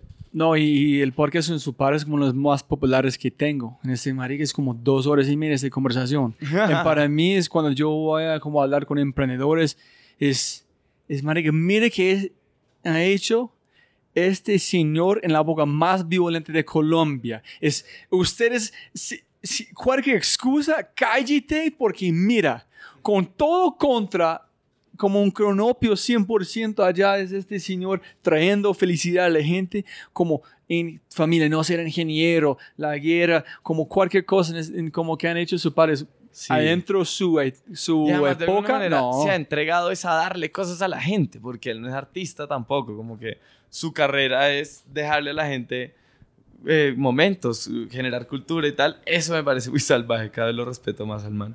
Y ese es un problema en Colombia para mí, es la gente no le gustan celebrar otros colombianos, le gustan como tratar, como Sí. juzgar en qué hizo su padre, qué hacen, tiene que celebrar, disfrutar Claro. la Pero felicidad de otros. yo siento que está cambiando y me encanta. Siento ¿Sí? que...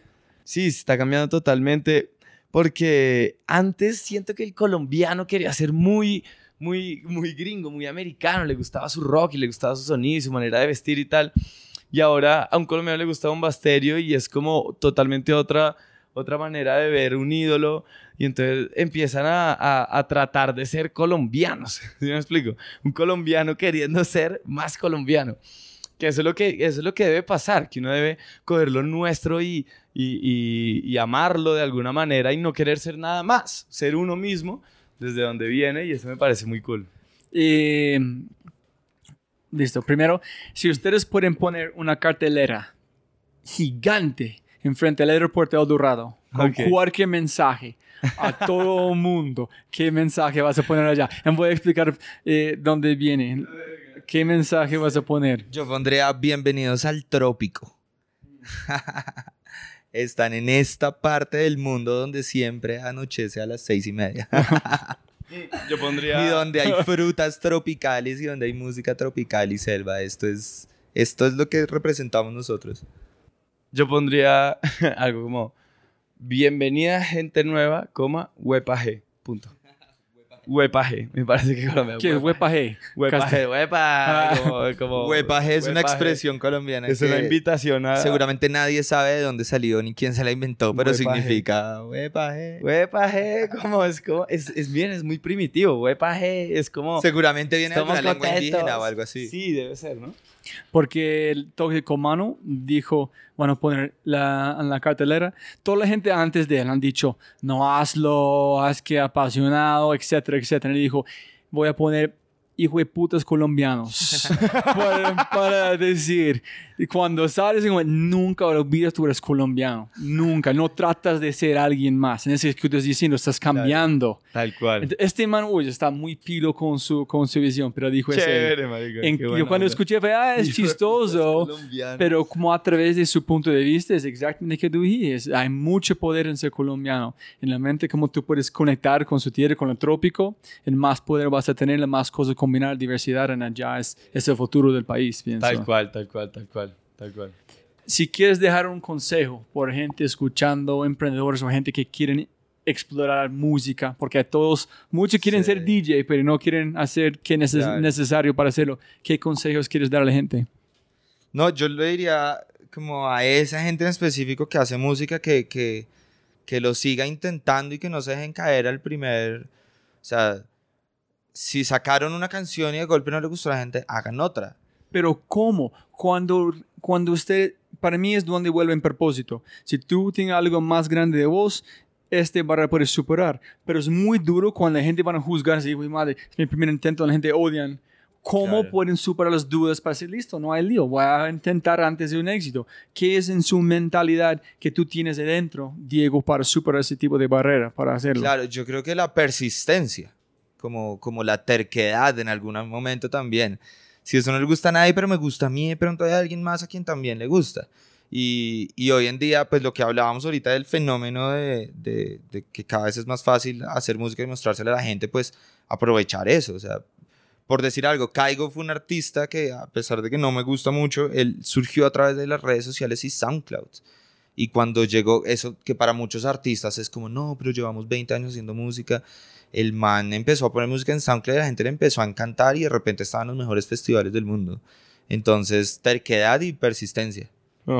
¿Y vos qué consejo? Y yo, al cons- no sé, a la gente le diría, porque hay mucha gente que todavía no ha empezado a caminar en el camino de crear algo, como de probar, como in- intenten cualquier cosa. Ah, Si sienten que pueden pintar, empiecen a pintar algo que ya cuando empiezan a crear, ya se empieza a desarrollar, empieza a generarse esa bola de nieve donde, donde pueden seguir haciendo muchas otras cosas para salir como de, eh, estoy buscando un trabajo, no sé qué hacer, empiecen a crear, empiecen a, a descubrir qué pueden sacar de ustedes mismos hacia afuera. Y, y también con las opiniones me parece muy clave que es escuchar y entender eh, de entrada para uno mismo. Ok, escuchar a este man, a este man no le gustó la canción porque tan, tan, tan, ok, entendido. De pronto el entorno de esa persona es muy diferente, cosas que uno puede entender, pero antes de, de cogerlo muy personal, escuchar y entender y después ya sacar como una conclusión de esa opinión, porque las opiniones son claves, sobre todo opiniones de tus maestros, de gente que uno respete, eso es un regalo. Y después de Colombia Candela, yo quiero más. ¿Qué viene? Yo estaba buscando dónde está más. Claro. ¿Cuándo vienen las, las, las no, viene próximas un can- disco, viene un disco ¿Cuándo? completo.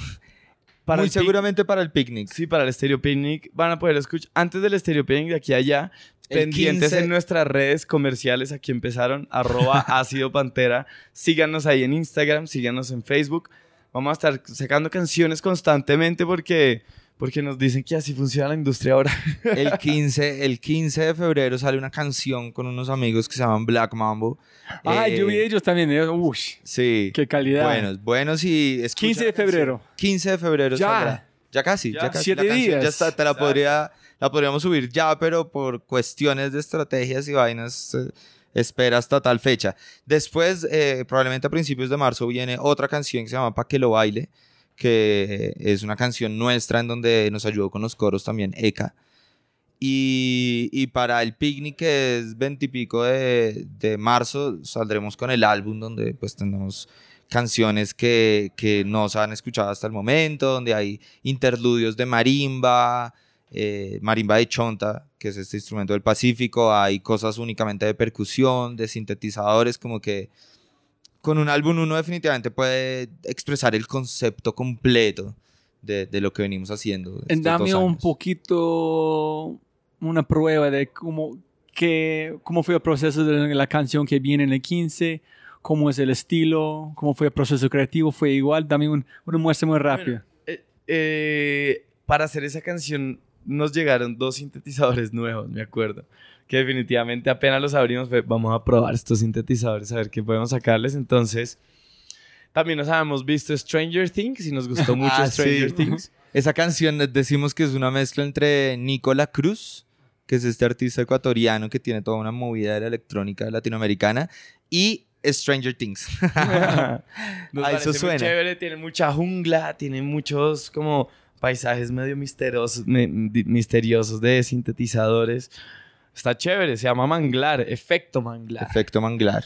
El efecto manglar. Chévere. Felicitaciones por todo lo que han Tremendo. hecho. Mil gracias. no, no puedes, es- espero que ustedes siguen explorando, evolucionando y también yo, yo veo un estilo que no es sistema solar, no es bomba estéreo, pero es, es ustedes, entonces ese es muy duro. Qué bien. Yo no sé si estás inventando, pero en mi mente eso es como me siento. Y la última cosa, porque yo quiero capturar este momento para terminar. Yo quiero, me, gust- me gustaría que Diego, que tú regales un mensaje a vos, a ti mismo, que tú puedes escuchar en cinco o tres años. Y también, Juan, Está dile, chévere, oye, Juan, si estás escuchando ya en cinco años pasados, este o tres de años. Aquí en cinco años. Tres, no, vamos como- porque ese es muy lejos. Entonces, Vamos dos, dos años y medio, dos años y pico. Dos años y pico. Bueno, en dos años y pico yo voy a estar llegando a los 30. Pero habla, habla a Entonces, Diego. Perry Q. Si me escuchan, no deje que los 30 lo apaguen, sino que los 30 sean el- la mejor década de su vida entera y, y que tener una familia y un hogar no sea impedimento para seguir rock and rolleando en la vida. Y qué loco. Eh, sí, entonces un mensaje. ¿Qué dice? Entonces, Como un mensaje de, de entonces texto. ¿qué, Juan? Por Oye, Dios. o- ¿Qué dice, perro? ¿Cómo va? Ese es, pues, un mensaje ¿En del qué anda, futuro. Juan? ¿En qué anda tal cual? Nada. Sígale dando eh, como esté sonando ahora, como lo que esté sucediendo. Recuerde que se trata de estar contento, de estar feliz. Eh, sigamos para adelante. No sé, no sé, no sé dónde va, pero, pero para adelante es para allá y espero la esté pasando tremendo. empezamos, empezamos aquí en este estudio bacano de zapato. Imagino que las cosas seguirán, weón, ascendiendo. Tú manda tu mensaje también.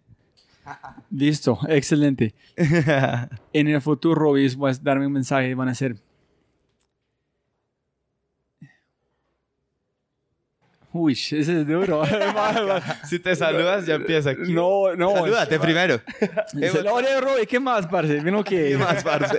es, voy a decir es, no paras ese tipo de conversación porque el valor en la vida es con los demás y no solamente vivir una vida aislada. Tiene que exponerse en comunicar con otra gente para evolucionar. Entonces, sigues explorando a la otra gente para crecer como un ser humano. Hay mucha gente para entrevistar.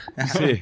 Vamos, sí, ojalá que sí. Listo. Entonces, ¿cómo arrancamos? Siempre ganar más plata pero no más tiempo. Entonces, de verdad, de corazón, muchísimas gracias por esa conversación tan alucinante. Bien, bacano. Gracias Bien, a ti. La buena, la buena. Y a la gente que nos escuchó durante todo este tiempo también en la buena. Gracias. Este Sí. fue el Ácido Pantera. Nos vemos en tarimas y en diferentes lugares del El planeta. yo quiero calcomanías, como camisetas, como... Ya vienen, ya vienen. Ok, Tienen que listo. estar pendientes en arroba Ácido Pantera. Te vamos a mandar una, obviamente. ¿Tú qué talla eres? M. Listo. No, voy a usar todos los días. Públicamente acá ya dijimos y obviamente, obviamente va para esa que ya pronto saldrán muchas cosas de Ácido Pantera. Súper. Gracias, chao. Hasta luego. Hola a todos mis oyentes que todavía están escuchando. Muchísimas gracias. Estamos en casi 100 reseñas en iTunes. Gracias a ustedes, a mis invitados. Como ustedes saben, el propósito de este podcast no es Robbie. Yo estoy aquí a aprender de mis invitados y compartir esta información con ustedes a través de una conversación. Entonces, el propósito de este podcast es dos cosas, ustedes y mis invitados.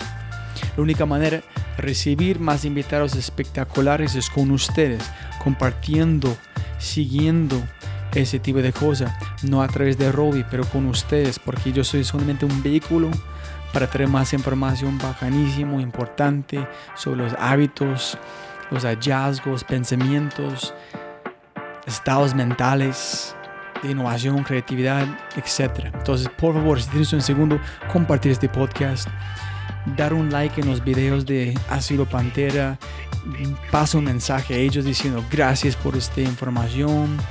Solamente compartir el amor y la información con los demás. Y con eso, dicho, como habiendo dicho este, como siempre con ustedes, les quiero mucho. Gracias por escuchar. Abrazo a todos. Espero que todas sus familias, sus vidas van muy bien.